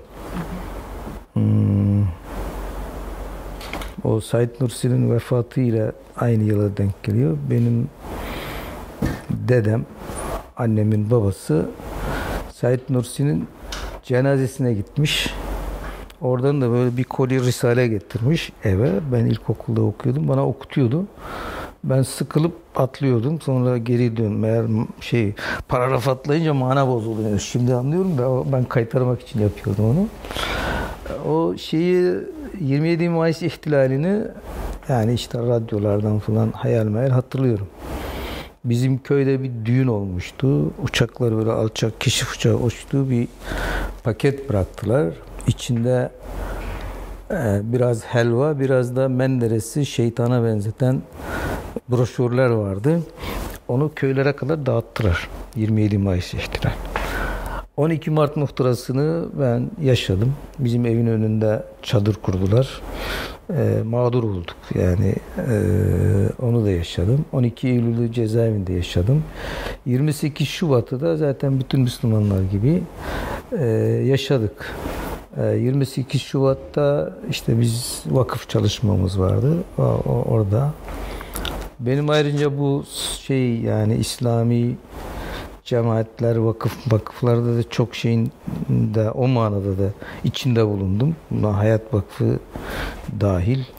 E, Davut da bilir bu o şeyde. E, onlar da beraber bir yerden geldik diyelim. E, 28 Şubat da biz neredeydik? İrfan Vakfı diye bir vakfımız vardı. Şimdiki Özgürler'in olduğu yerde, bizim yerimizde. Oradaydık. O zaman yaşadık. Ee, yani biz mesela bayan derslerini falan iptal ettik. Bir iki Müslüman çarşaflı kadınlara elmel uzattılar. O vakfın orada. Laf attılar. Baktık iş kötü oluyor. Ee, tatil ettik. Ee, benim açımdan çocuklarım İmam Hatip'te okudukları için hem büyük oğlum İsmail Cihat hem Hacer İmam Hatip'li oldukları için orada bir, bir mağduriyet yaşadık. Ama umumi olarak ben 28 Şubat'ın ee, biz çok bin sene sürer dediler. Şimdi herkes diyor ki bak bir sene sürer dedikleri şeyi biz bir senede bitirdik. Kökü kesildi. Ben o kanatte değil. 28 Şubat bizi hizaya getirdi. Yani birçok isteklerimizden vazgeçtik İslamcılar olarak. O manada 28 Şubat bence artık kim yaptıysa hangi akıl o 28 Şubat o manada e, hedefine ulaştı. Ne gibi isteklerden? Ee, ya biz şimdi İslamcılar? İslamcılar olarak yani İslam devletinden, Kur'an'ın anayasa oluşundan falan vazgeçtik. Hilafet, milafet artık çok uçuk şeyler gibi geldi bize. Ha, belki bazıları uçuktur, ona da bir şey demem ama yani bir şey olduk, entegre olduk bir yerde. Ben bunun yani 28 Şubat mağduru olarak diyelim belki AK Parti doğdu, doğdu. Ama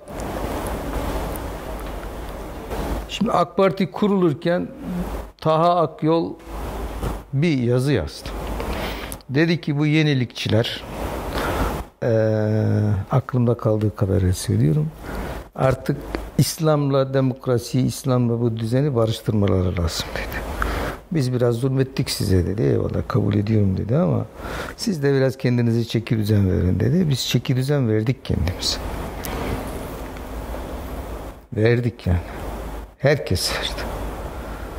Bu yönüyle de ben 28 Şubat'ın öyle e, başarısız olduğuna inanmıyorum. Belki figürleri falan şey oldu, o da yumuşadı. Erbakan Hoca vefat edince ben bir yazı yazdım. Ee, dedim ki hoca bizi sisteme, sistemi de bize kabul ettirdi.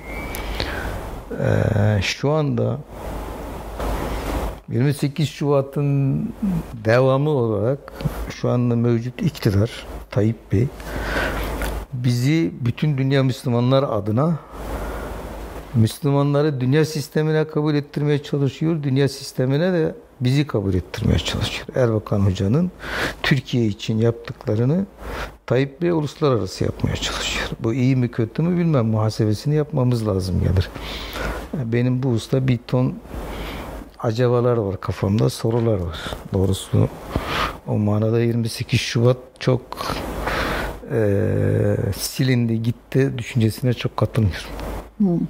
Yani peki bu 28 Şubat'tan önce e, oluşturduğunuz düşünsel zeminle mi alakalı acaba bu çözülme denmeyebilir belki ama e, Şimdi yani dilerseniz bu, ben bu bir şey yapayım. Yani bir böyle genel İslamcılığın İslamcılık adına konuşuyorum. Lütfen. Ee, tahlilini yap. 80 sonrasını. Tabii. 80 sonrası biz bazı nedenlerden ötürü bir sert çıkış yaptık. Biraz rigid çıktık. Ee, karşı çıkış üzerinde bir kimlik inşa ettik. Ee, çok sert oldu.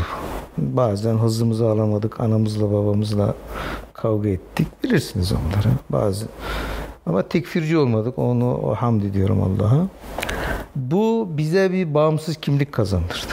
Eğer biz o sert çıkışı yapmasaydık devletin içinde erir giderdik. Ama bu kimlik arızalı biraz problemli bir kimlikti. Çünkü karşıyız bir Yeniçeri mantığı veya çarşı hesabı. Bu arizi geçici olması gereken bu anlayışımız bizim huyumuz, ahlakımız haline geldi. Ve o hızımızı alamadık. Bazı arkadaşlarımız bunu geriye doğru sararak te sahabeye kadar götürdüler. İslam düşüncesini sorguladılar. Hadisi sorguladılar falan falan. Böyle bir sanki 1980'den sonra yeni bir din gelmiş gibi çok aşırı gittik. Ee, bu burada bir denge olmalıydık. İşte 1980 ile 90 arasındaki bu bu şey e, bu hızlılık e, NATO Genel Sekreterinin konsepti değiştirmesiyle ilgili Rusya'nın dağılmasından sonra e, tehlikeyi kırmızı yerine yeşil koyunca bizi koyunca e, biz yeni bir şeyle karşı karşıya kaldık. Bu yeni karşı koyuş şeyi karşı oluşumuz bizi biraz sarstı. Yani e, bu yönüyle de 90'dan sonraki seyrimiz biraz e, hem biz irtifak kazandık çünkü yerelden uluslararasına bir çıkış oldu. Hem de şaşkın olduk. Yani o güne kadar kurduğumuz böyle e, zihin yapımız, zihin kodlarımız işe yaramaz oldu. İşe yaramaz olunca da biz cemaatler, İslamcılar kendi alanlarını muhafaza etmekte zorlandılar. Muhafaza etmekte zorlanınca AK Parti'ye doğru bir kayış başladı. Yani bu ben İslamcıların AK Parti'nin böyle bir şakçakçılığını bir kısmını yapmasının da altında bu olduğuna inanıyorum. Çünkü 80'deki o kurduğumuz şey zihin işleyişi, İslamcılık modern dünyada karşılığı çok olan bir şeyler değildir. Modern dünyadaki karşılığı olmayan bu e, şey zihin yapısı ve yapılanma şu anda şey yok. Bu bunun e, şeyi ya AK Parti'nin arka bahçesi olmaya razı oluyoruz. Bu da 28 Şubat'ta razı olmak demektir. Yahut da AK Parti'nin karşısına geçip AK Parti'yi günah keçisi ilan ederek işimizi karımızı bırakıp AK Parti düşmanlığını yapıyoruz. Bu da işte CHP safına mı düşüyoruz? Ee, nereye düşüyoruz onu da bilmiyorum. Bu şu anda açmazdayız bence İslamcılık. 28 Şubat bizi buraya sürükledi. Ve 28 Şubat'ın en galibi de Fethullah çıktı. Fethullah Gülen oldu. Çünkü bütün imam hatipleri, Kur'an kurslarını, İslamcıları hepsini devletten kovunca yerine Fethullah'ı ikame ettiler.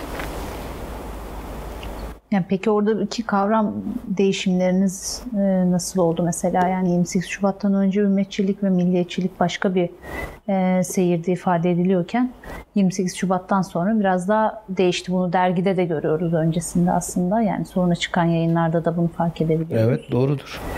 Ee, yani Burada iki şey var. Biz bir az önce söylediğim nedenlerden ötürü yani e, eski kavramlarımız modern dünyaya hitap etmiyor. E, iki yani bizim öteki kabul ettiğimiz sistemde yumuşuyor. Bu ikisi beraber olunca biraz biz de şaşırıyoruz aslında. Kavramları nasıl kullanacağız, ne edeceğiz? Cihat diyoruz. Kime karşı cihat edeceğiz? Değil mi? Cihat var. Kur'an ayeti. E ne yapacağız şimdi? Öbür taraftan DAEŞ çıktı diyor ki ben İslam devletiyim. Onun da o yükü, kamburu benim sırtımda. AK Parti siyasal İslam diyor, bir ton yanlış yapıyor. Onun da bir yerde sorumlusu ben oluyorum Müslüman olarak. Ve İslamcıların bu usta şey yükleri ağır. Bu ağır yükün altında biraz eziliyoruz. Ezilince de kavramlarla oynamaya başlıyoruz aslında. Benim gördüğüm o. Kavramlarla oynuyoruz. Yani Değişim dergisindeki o bizim işte demokrasi sayısı, o sistem şeyi ben bu şeyde Hollanda'daydım. bayramdan sonra bir caminin imamı burada 18 sene müftülük yapmış bir arkadaş. Dedi ki ya Kazım abi sana bir şey sorayım dedi. Sor dedim. Ben dedi o zaman siz değişim çıkarırken İsmail Ağa'da Arapça öğreniyordum dedi. Değişimi de gizli gizli okuyorduk orada yasaktı dedi İsmail Ağa'da. Acayip başlıklar atıyordunuz dedi. Nedir mesela işte İslami hareket, devrimci, illegal bilmem ne diyor. Hem dergi çıkarıyorsunuz hem illegal diyorsunuz. Bu nasıl bir şey diyordu. Yani o zaman hakikaten bizim o dolu dizgin girişimizin şeyi e, karşılığı bazen vardı bazen çok kitabiydik. E, büyüyünce e, birebir imtihana tabi tutulunca ister istemez biraz e, makulleştik bu manada. Ama bu beni korkutan şey şimdi gençler hayatının baharında benim gibi düşünüyor adam 60 yaşındaki adam gibi hareket ediyor. E şimdi böyle böyle itidal işte efendim e, maslahat e, sert çıkmayalım falan. E, 20 yaşında böyle diyen bir adam benim yaşıma gelince ne olur diye hakikaten ürkmeye başlıyorum. Bu genç dedin mi yani dibine kadar gidecek yani ilkenin, düşüncenin, söylemin. E, o şey olmasaydı bizim o çıkışlarımız belki bugün direnemeyecektik. Ben onu da kabul ediyorum. Ama benim açımdan sıkıntı e, aynı şeyleri kavramlarımızı bugünün diliyle bu dünyanın geldiği yer global dünyanın küreselleşen dünyanın geldiği yeri hesaba katarak bir şey çizmemiz lazım. Bir karşı koyuş, bir vizyon çizmemiz lazım. Kendimiz kalarak hem bu sistemle ilgili hem uluslararası sistemle ilgili bir duruş sergilemekte zorlanıyoruz. En azından ben zorlanıyorum. Belki birileri bulmuştur inşallah bulursa ben de bulur, fark ederim. Bir sıkıntımız var söylem ve iddiaların e, temel olarak yansıdığı en önemli dergilerden birisi Değişim Dergisi. Evet. Az önce de bahsettiniz 93 yılında çıkıyor evet, evet. ilk sayısı. Biraz dergiden bahsedelim isterseniz. Yani kimlerle çıkardınız, kaç sayı çıktı? 24 Neden? sayı ve bizim değişimin iki tane o da değişlik kendi içinde iki e, merhalesi var. Biz işte Beşir Hoca, Ahmet Hoca, Arakça, ben Ömer Küçükağa, gibi arkadaşların daha etkin olduğu birinci dönemi o 24 sayı çıktı. İkinci dönem biz onu e, başka arkadaşlara devrettik. Malatyalı arkadaşlara. Ondan sonrası başka bir safha 24. sayıdan sonra. Zaten o 24. sayıda biz ayrılış ayrılırken veda yazısında falan bunlara değindik. Ee, Hangi ihtiyaca binaen çıkardınız peki o dönemde bu dergiyi? Şimdi hangi ihtiyaca binaen? Doğrusu bir e, hızlı bir cemaatleşme vardı ve o cemaatlerin toplumda bir yaygınlığı vardı. Onların bir dili olmak istedik İslamcılığın. E, dergimizin esas ilk adı İslami Hareket'ti. Ama biz dergiyi tam çıkaracağımız gün veya işte birkaç gün matbaaya vereceğiz. İslami Hareket davası patlak verdi. Ee, oturduk tartıştık, adını değiştirdik, değişim yaptık. Yoksa normalde derginin e, şeyi İslami Hareket dergisi olacaktı. Dergiyi çıkardık. Orada işte Ömer Küçük Ağa'nın çok büyük etkisi oldu. O devamlı oraya gidiyordu.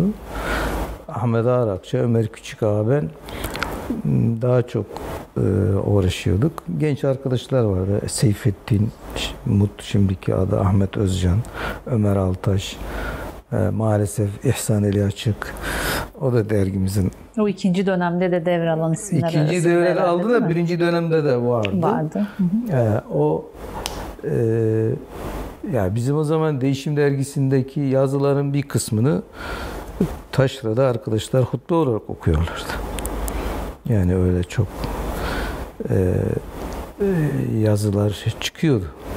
Bir e, 3000'den fazla basılıyordu.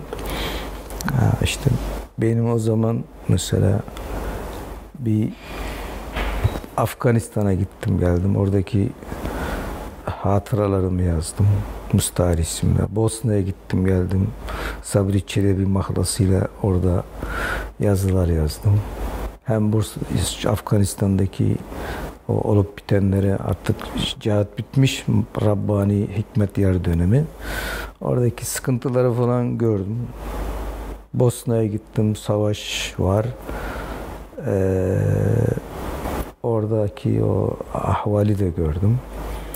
Doğrusu o zaman değişimin şeyi hem içeride böyle bir dirilik tutmak hem de dünya Müslümanlarıyla irtibata geçip bir e, diyalog kurup ortak işbirliği yapma gibi düşüncelerimiz de vardı. O bir kısmen gerçekleşti, kısmen gerçekleşemedi. 24. Ee, sayısında veda yazınızda şey yazmışsınız. Yazı yazmama prensibimi değişimle birlikte bozdum evet. gibi bir cümleniz var. Evet. Öncesinde niye böyle bir prensip? Ya şimdi ben kendimi şöyle yani e, yazı yazmak işi kârı olmayan adamların işidir. Bir de şimdi Rasim abi Sezai Bey ile ilgili konuşurken yazarken diyor ki ben bir şey yazmak istediğim zaman bu adam önüme dikiliyor. Zaten benim söylediklerim hepsini bu adam yazmış Sezai Bey için. Ben daha ne yazacağım diyordum. Ee, benim doğrusu o gençlik şeyinde nasıl anlatayım bilmiyorum. E, evlenme gibi bir şey bile aklımda yoktu. İhtilal olduktan sonra evlenmek zorunda kaldım bir yerde diyelim. Yani memnunum Allah razı olsun hatundan. Onu da öyle aleyhinde konuşmayayım. Ee, ama o şey ihtilalden sonra şeyimiz allak bullak oldu benim zihin dünyam.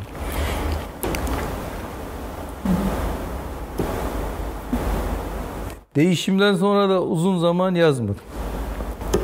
Sonra işte arkadaşlar tekrar zorladılar. Mesela Beşir hocalar o mektep çıkarırken çok zorladılar. Oraya da gitmedim. Mektep dergisinin daha önceydi. O e, sonra tekrar benim mesela o dergide şöyle bir faydası oldu bana. Ben Reşit Paşa'dan Özal'a diye bir e, Türk modernleşmesiyle ilgili yazılar yazdım. O aslında dergi devam etseydi belki bugün AK Parti'yi yazıyor olacaktım. Şimdi düşünüyorum böyle bir şey sizi zorlamazsa kendi halinize kalırsanız bir şey yapmıyorsunuz. O manada o derginin bana şeyi oldu, faydası oldu. Dergilerin iç başlıklarını ve kapaklarını nasıl hazırlıyordunuz? Yani ekip olarak He, Kapağı bizim e, Özkul Eren diye bir arkadaşımız vardı. Bu e, onun o kapakları şey yapıyordu ama başlık olarak genelde Beşir Eryarsı, Ömer Küçükağa, ben, Ahmet Arakça, bir de işte Ömer Altaşlar falan genç arkadaşlar oturup kararı veriyorduk dosya hazırlıyorduk. Bizim o dergide yaptıklarımız açık oturumlarımız vardı. Evet, soru, o da tartışmalı martışmalı geçiyordu. Ya, Özal'ın cenazesi üzerinde uzunca bir tartışma yaptık. İşte Özal ne kadar İslamcı. Şimdi herkes mesela Evliyullah gibi görüyor Özal'ı. Biz o zaman Özal'ı biraz toplumu yozlaştırmak için bir proje olduğuna inanıyorduk. Ben de onlardandım. Hala da o kanaatim devam ediyor.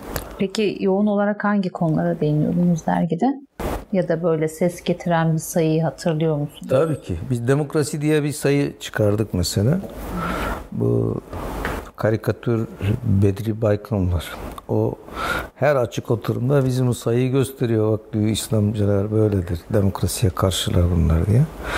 Yani öyle ses getiren sayılarımız oldu. Şey var ilk sayıda e, böyle bir Beyazıt eyleminde pankarsız büyük bir beyaz, Hı. kitlesel bir Beyazıt eyleminin fotoğrafı var. Evet. Ee, ve altında inkılapçı, bağımsız, kitlesel İslami harekete doğru bir başlıkla çıkıyor evet, dergi. Doğru.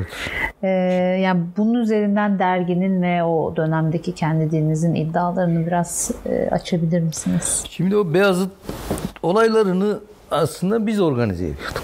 İşlere de ben de vardım. Merkezde de biz vardık. Şimdi bugün Türkiye'li Müslümanlar. He? Türkiye, Türkiye Müslümanları dediğimiz yani biraz özele girer ama şimdi bugün cemaat gibi görünen olanlar diyelim haksız daha ortada yok. Yeni yeni çıkıyor. Ee, Araştırma Kültür Vakfı milli mücadeleden kopmuş kendine bir çizgi arıyor.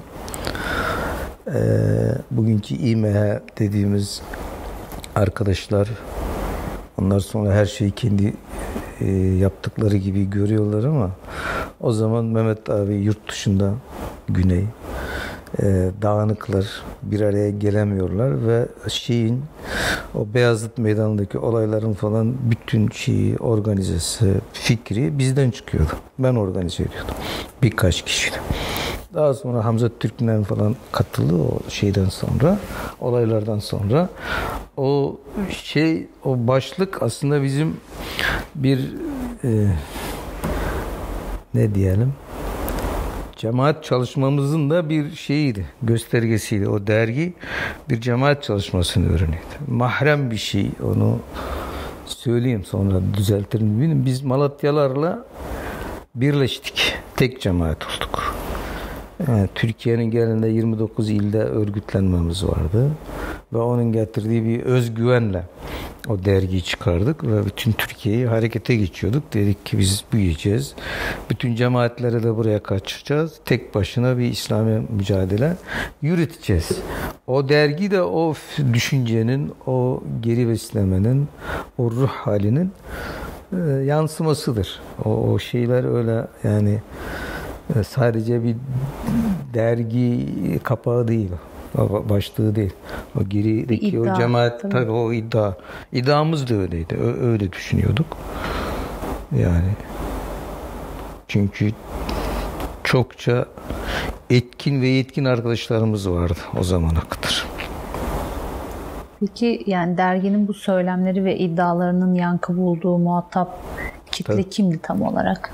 Ee, yani siz dergiyi çıkarırken bu kitleyi bir şekilde belirliyor muydunuz ki az önce de Kitlemiz söylediğiniz vardı zaten, zaten. En vardı. azından 3000 tane dergimiz çok rahat bizim cemaat bünyesi içinde dağıtılıyordu. Peki geri dönüşler alıyor Geri muydunuz? dönüşler alıyorduk tabii. Derginin tartışmaları, katılanlar, dergi yani satılıyordu ve okunuyordu. Hatırlayabildiğiniz böyle bir anekdot var mı mesela? Okuyucu mektupları geliyor muydu? Geliyordu. Bunlar o okuyucu içerisinde. mektupların çoğunu Ömer Küçükağa hallediyordu. Ee, yani o baş bağlar meselesinde falan biz oraya kadar gittik arkadaşlarımız sayı şey kapak konusu yaptık onu gittik konuştuk. Sosyal olaylara da müdahil oluyorduk yani o manada. Çünkü Türkiye'nin genelinde çok yaygın bir yapılanmamız vardı 29 ilde. Cemaat ve onların dönüşü geliyordu. Onlar üzerinden biz dergiyi yayıyorduk Türkiye'ye. Peki 24. sayıda neden devretme? Ya biz Malatyalılarla anlaşamadık. Ayrıldık. Ayrılınca da dergiyi o arkadaşlara bıraktık. Kimlere devroldu peki dergi? Şey işte bu Ahmet Özcan, şey Ömer Altaş o arkadaşlara devrettik. Peki sonra yayın politikasında veya dilinde bir değişim Değişti, oldu mu? değişti, değişme oldu. Biz zaten o ayrılıkta yazdık dedik ki bundan sonra derginin e, politikasına e, artık bizim şeyimiz yok. Bundan sonra olacaklardan biz mesul değiliz diye yazı yazdık. Arkadaşlar da alındılar niye böyle bir yazı yazıyorsunuz diye.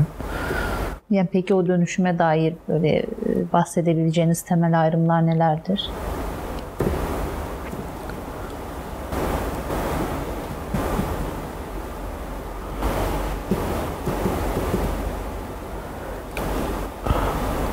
İran konusunda anlaşamadık. Birinci madde. Arkadaşlar daha fazla İrancı oldular. Biz biraz daha az İrancıydık. Ee, ikinci bir şey arkadaşlar daha genç tecrübesiz insanlardı. Biz daha yaşlıydık. Ee, ve ya söyleyeyim ama sonra belki düzeltiriz. Arkadaşlar hmm, rahatsız oldular. Dediler siz bizi kendi içinizde eritiyorsunuz, asimile ediyorsunuz bizi dediler.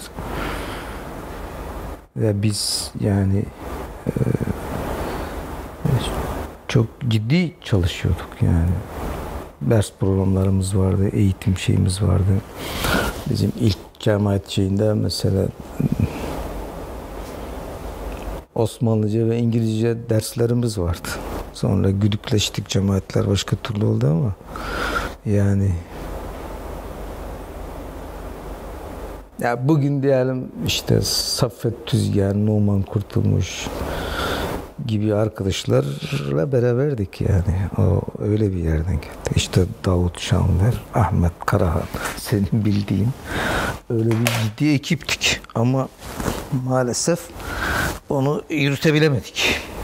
Beceremedik. Demek ki tecrübemiz, bilgimiz, siyasetimiz bunu kaldırmadı. Suç baş bizde. Peki bu e, yani Değişim Dergisi'yle birlikte edindiğiniz yayın tecrübesi sizin kendi hem şahsi hayatınızda hem de e, yine o grubun yani belki ilk dönem grubun sizin de mesul olduğunuz dönem grubuna ne gibi bir etkisi oldu bu yayıncılığın? Evvela epey kalem çıktı oradan. Arkadaşlarımız yazı öğrendiler. İkinci bir şey biz Türkiye genelinde o manada tanır olduk. Aynı zamanda da bir e, aleyhimize doğdu. Sertlik yanlısı radikal olarak damgalandık.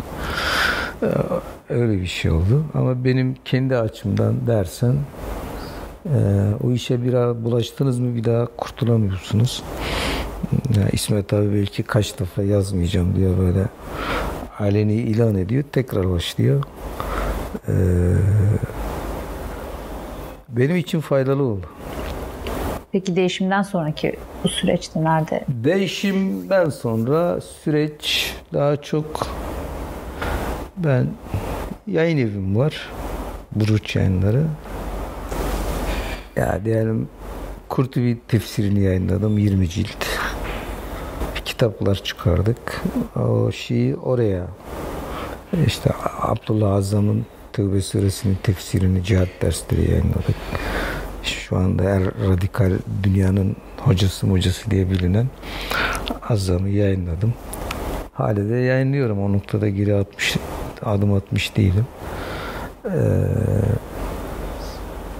o şey yalnız şunu da söyleyeyim yani Türkiye'deki İslami dergicilik mücadele ne dersen de dünyadan kopuk değildir. Dünyanın umumi gidişatına karşı çıksak çıkmasak fark etmez bizi yönlendiriyor. Yapacaklarımız şeyler orayla karşı çıksak da kabul etsek de şey gidiyor.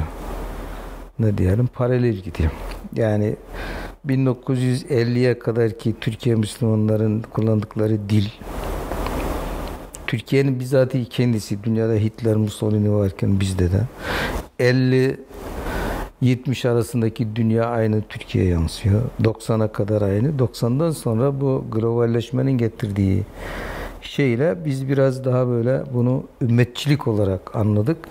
Ve o dergi de belki de o ümmetçiliğin Türkiye'deki ayağı olmaya çalıştık. Yani konularımız biraz da onunla alakalıydı. Ve ümmetçi olmamız için yerel bu milliyetçiliği yani çok yerelliği yani yerlilik ile yerellik arasında nasıl bir ayrım yapacağım bilmiyorum ama yani yere buraya ait değerleri yok saymadan ümmetin bir parçası olmaklığı biraz denemeye çalıştık. Ne kadar becerdik onu bilmiyorum ama niyetimiz oydu. İşte onun için Said Nursi ile ilgili yazı yazdık. Şeyh Said ile ilgili yazı yazdık. Ee, dünya Müslümanların önderlerini gündeme getirdik. Onun bir şeyini devamı olarak ben aynı şeyi yayın evinde yapmaya çalıştım. Ama yayın evini şey takatim yetmedi. Şimdi e, şimdi de işte e, İmam Şafii'nin el umuyla uğraşıyorum. Belki öyle.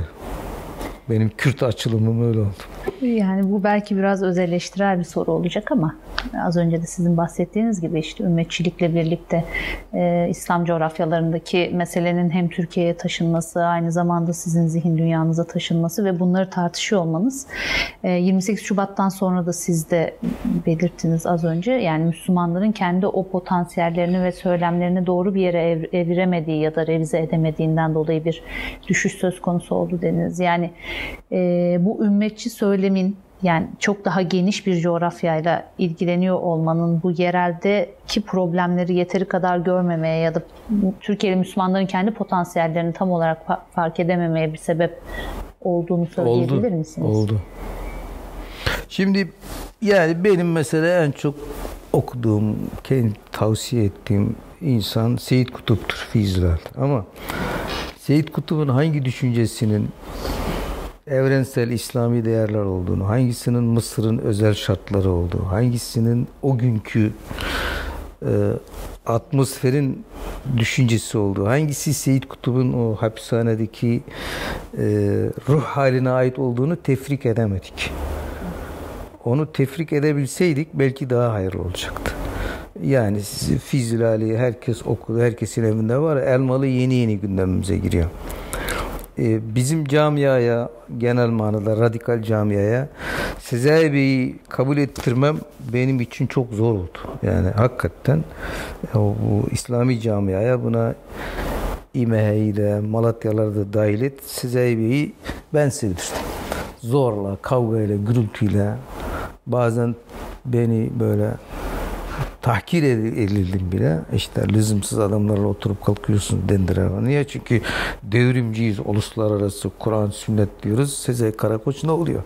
Diye baktık. Baktılar arkadaşlarımız. Halbuki bu yereli daha doğrusu hala o problemin devam ettiğine inanıyorum. Yani ümmetçilik ile milliyetçilik arasındaki bağı nasıl kuracağız? Yerel değerlerimizle ümmet arasındaki bağı hangi kriterlere göre yerleştireceğiz? Çok kitabi, selefi bir şeyle e, bu işler sağlanamaz. Ben şimdi şunu fark ettim. Hazreti Peygamber'in e, geldiğinde toplumun örf, adet ve gelenekleriyle çok kavga etmediğini fark ediyorum. Ya, Peygamberimiz geldiğinde baktı, tevhidi bozmayan şeyleri kabul etti. Islah mümkün olanları ıslah etti ama tevhidi bozanları da elini tersiyle itti. Biz o noktada çok şey değiliz, rahat değiliz. Şöyle bir sıkıntımız var. Hem naslarımıza çok derin hukufiyetimiz yoktur. Hem de toplumsal olmakta olanları, örf, adet, gelenek, toplumsal ilişki işi de çok bilmiyoruz. Ve bir rahat şeye rahata kaçıyoruz. Kitabi şeylere sığınıp toplumu suçluyoruz ve kendimizi geriye çekiliyoruz. Bu da bizi marjinalleştiriyor ve toplumdan koparıyor. Toplumdan kopan bir hareket bir daha toplumla entegre olamaz. Mümkünatı yoktur. İşte o Darül Erkam mantığıyla biz bir geri çekilelim önce bir var olalım. Kendimizi bir donatalım. Sonra da piyasaya çıkıp bu toplumu yönlendirelim mantığı çok İslami bir şey değildir. O biraz iddiatçılıktan bize bulaşan bir anlayıştır. O manada İslamcılık biraz iddiatçılıktır. Zihinsel olarak da vardır ama tarz olarak çok böyle itaatçı bir tarzımız var. Biz kabul etsek de etmesek de toplumu biraz küçük görüyoruz. Biraz tepeden bakıyoruz. Bunu itiraf etmiyoruz. Onun için bu, bu o dediğiniz şey çok mühim. Bugün de hala o problem bana göre çözülmüş değil. Yani yer elimiz var. Ayaklarımızı yere basarız. Hamas deyince alkışlarız yere göre sığdırma. Mürsi'yi alkışlarız ama ne diyelim Tayyip Bey'e bir, birisi iyi bir laf söylediği zaman İslamcıların içerisinde biraz ana falan biraz değil mi? Hafife alınır. Bu doğru bir şey değildir. Yani biz Müslümanız. Buradaki değer de bizim, oradaki. Ama bunun zıttı şimdi son zamanlarda Türk İslam anlayışı diye bir şey çıkardılar karşımıza. O da ayrı bir sıkıntı doğuracak bize. Bizi gene ümmetin birikiminden koparacak. Halbuki ümmetin bir birikimi var değil mi? Yani Mısır'daki o entelektüel birikim az değildir. Eksiklikleri var, naksaları var ama o bizim sermayemiz. Bizdeki sermaye de oraya. Bu noktada da gene Türkiye'li Müslümanlar, İslamcılar diğer dünya Müslümanlara göre daha ümmetçidirler, daha evrenseldir. Ben bunu çok ısrarla söylüyorum. Bizim Mısır'ın ihvanını bildiğimiz kadar onlar bizim bilmezler. Biz Ali Şeriat'ı bildiğimiz kadar Mısır şey e, İranlılar Sezai Karakoç'u bilmez. Onlar Aziz Nesim'i bilir. Tamam mı? Böyle bir şey de var ümmet arasında bir e, kopukluk da var. Bunu bizim gidermemiz lazım. Hem kendimiz kalacağız, yereli. Ya yani örf, adet, gelenek şey bazen toplum İslami bir kavramı, ilkeyi kendi muhayyilesinde şekillendirir, bir kalıba döker. Biz o onu görmüyoruz. Onu bidat, hurafe gibi görüyoruz. O, o sıkıntımız var. Gerçekten var. O kitabı baktığın zaman o her zaman onu elinin tersiyle itersin. Benim babaannem Hz. İsmail İbrahim Aleyhisselam'ın ateşe atılması ile ilgili bir kıs anlatır. Kendi şeyine göre böyle mantığına göre. Nemrut ateşi yakmış, İbrahim Aleyhisselam'ı ateşe atacak. Melekler gelmiş, saf tutmuş, atamamış. Atamayınca şeytan bir bilge kılığına girmiş. Gelmiş demiş ki iki tane bayan kadın getir başını aç. Melek kaçar. Sen İbrahim'i ateşe atabilirsin. Ve öyle yapmış. iki tane kadının başını açmış.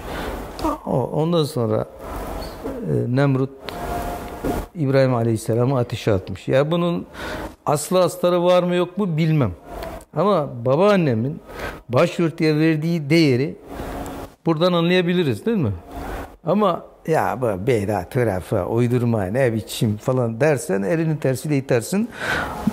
Babaannem gibi insanlarla da irtibatın kopar. Biz oradaki hikmeti değil mi çıkarıp alabilemedik. Bunu yaşadık. Hale yaşıyoruz. Bir taraftan kitabilik, öbür taraftan da toplumun kendisi. O kitabilikten kurtulmaya çalışanlar da toplumun nesi varsa bidatı, hurafesi her şeyi beraber bu sefer içselleştiriyorlar. İşte bir ehl sünnet kavramı çıkmış değil mi? Bakıyorsun cübbeli müppeli oluyor ehl sünnet. O zaman ben neredeyim anlamıyorum. Ama ehl sünnetim değil mi? Ya onun için bu şeyi e, sıkıntımız var. Çok dağıt, dağıttım ama gerçekten sıkıntımız var. Biz bunları oturup ciddi ciddi tahlil etmemiz lazım. Neyini alacağız, neyini almayacağız. Bu noktada rahat değiliz. Çünkü kendimize güvenimiz yok. Kendimize güvenimiz olsa bilsek ya Hazreti Peygamber'in kahrını çektiği o kadar negatif insanlar, o kadar negatif unsurlar olmuş ki e, o, o, biz ne oluyoruz? Yok. Peki bu tartışmayı bugünden yapabiliyoruz. O dönemde yapabildiniz mi bu Yok o dönemde biz bunları e, oyalama olarak görüyorduk. O dönem bir yere fixlenmiştik. Yani toplumu dönüştüreceğiz. E, İslami bir düzen kuracağız. Ana şey oydu. Ve bu şey Osmanlı'nın yıkılışından sonra kurulan bütün cemaatlerin varmak istedikleri yer bir devlet kurmak. İslami devlet. O oraya odaklandığımız zaman küçük şeyleri teferruatı görmüyoruz. Yani ahlakı çok görmüyoruz. Ee, farklılıkları görmüyoruz. Farklılıkları ayrılık kabul ediyoruz. Sen önümüzü kesiyorsun. Bu farklılık bizi mahveder diyoruz yani. Peki sona doğru yaklaşırken e, biraz daha yine geriye dönük ama belki bugünü bugüne ayna tutacak bir soru sormak istiyorum. Şimdi 60-80 arası bir dönem var ve 80 sonrası tekrardan başka bir e, dille e, devam ediyor İslamcılık. Oradan bugüne gelen bir işte fikri, ilmi seyir var.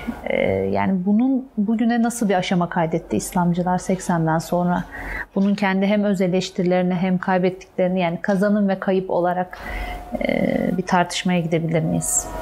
Ya da siz ne düşünüyorsunuz bununla ilgili tam olarak?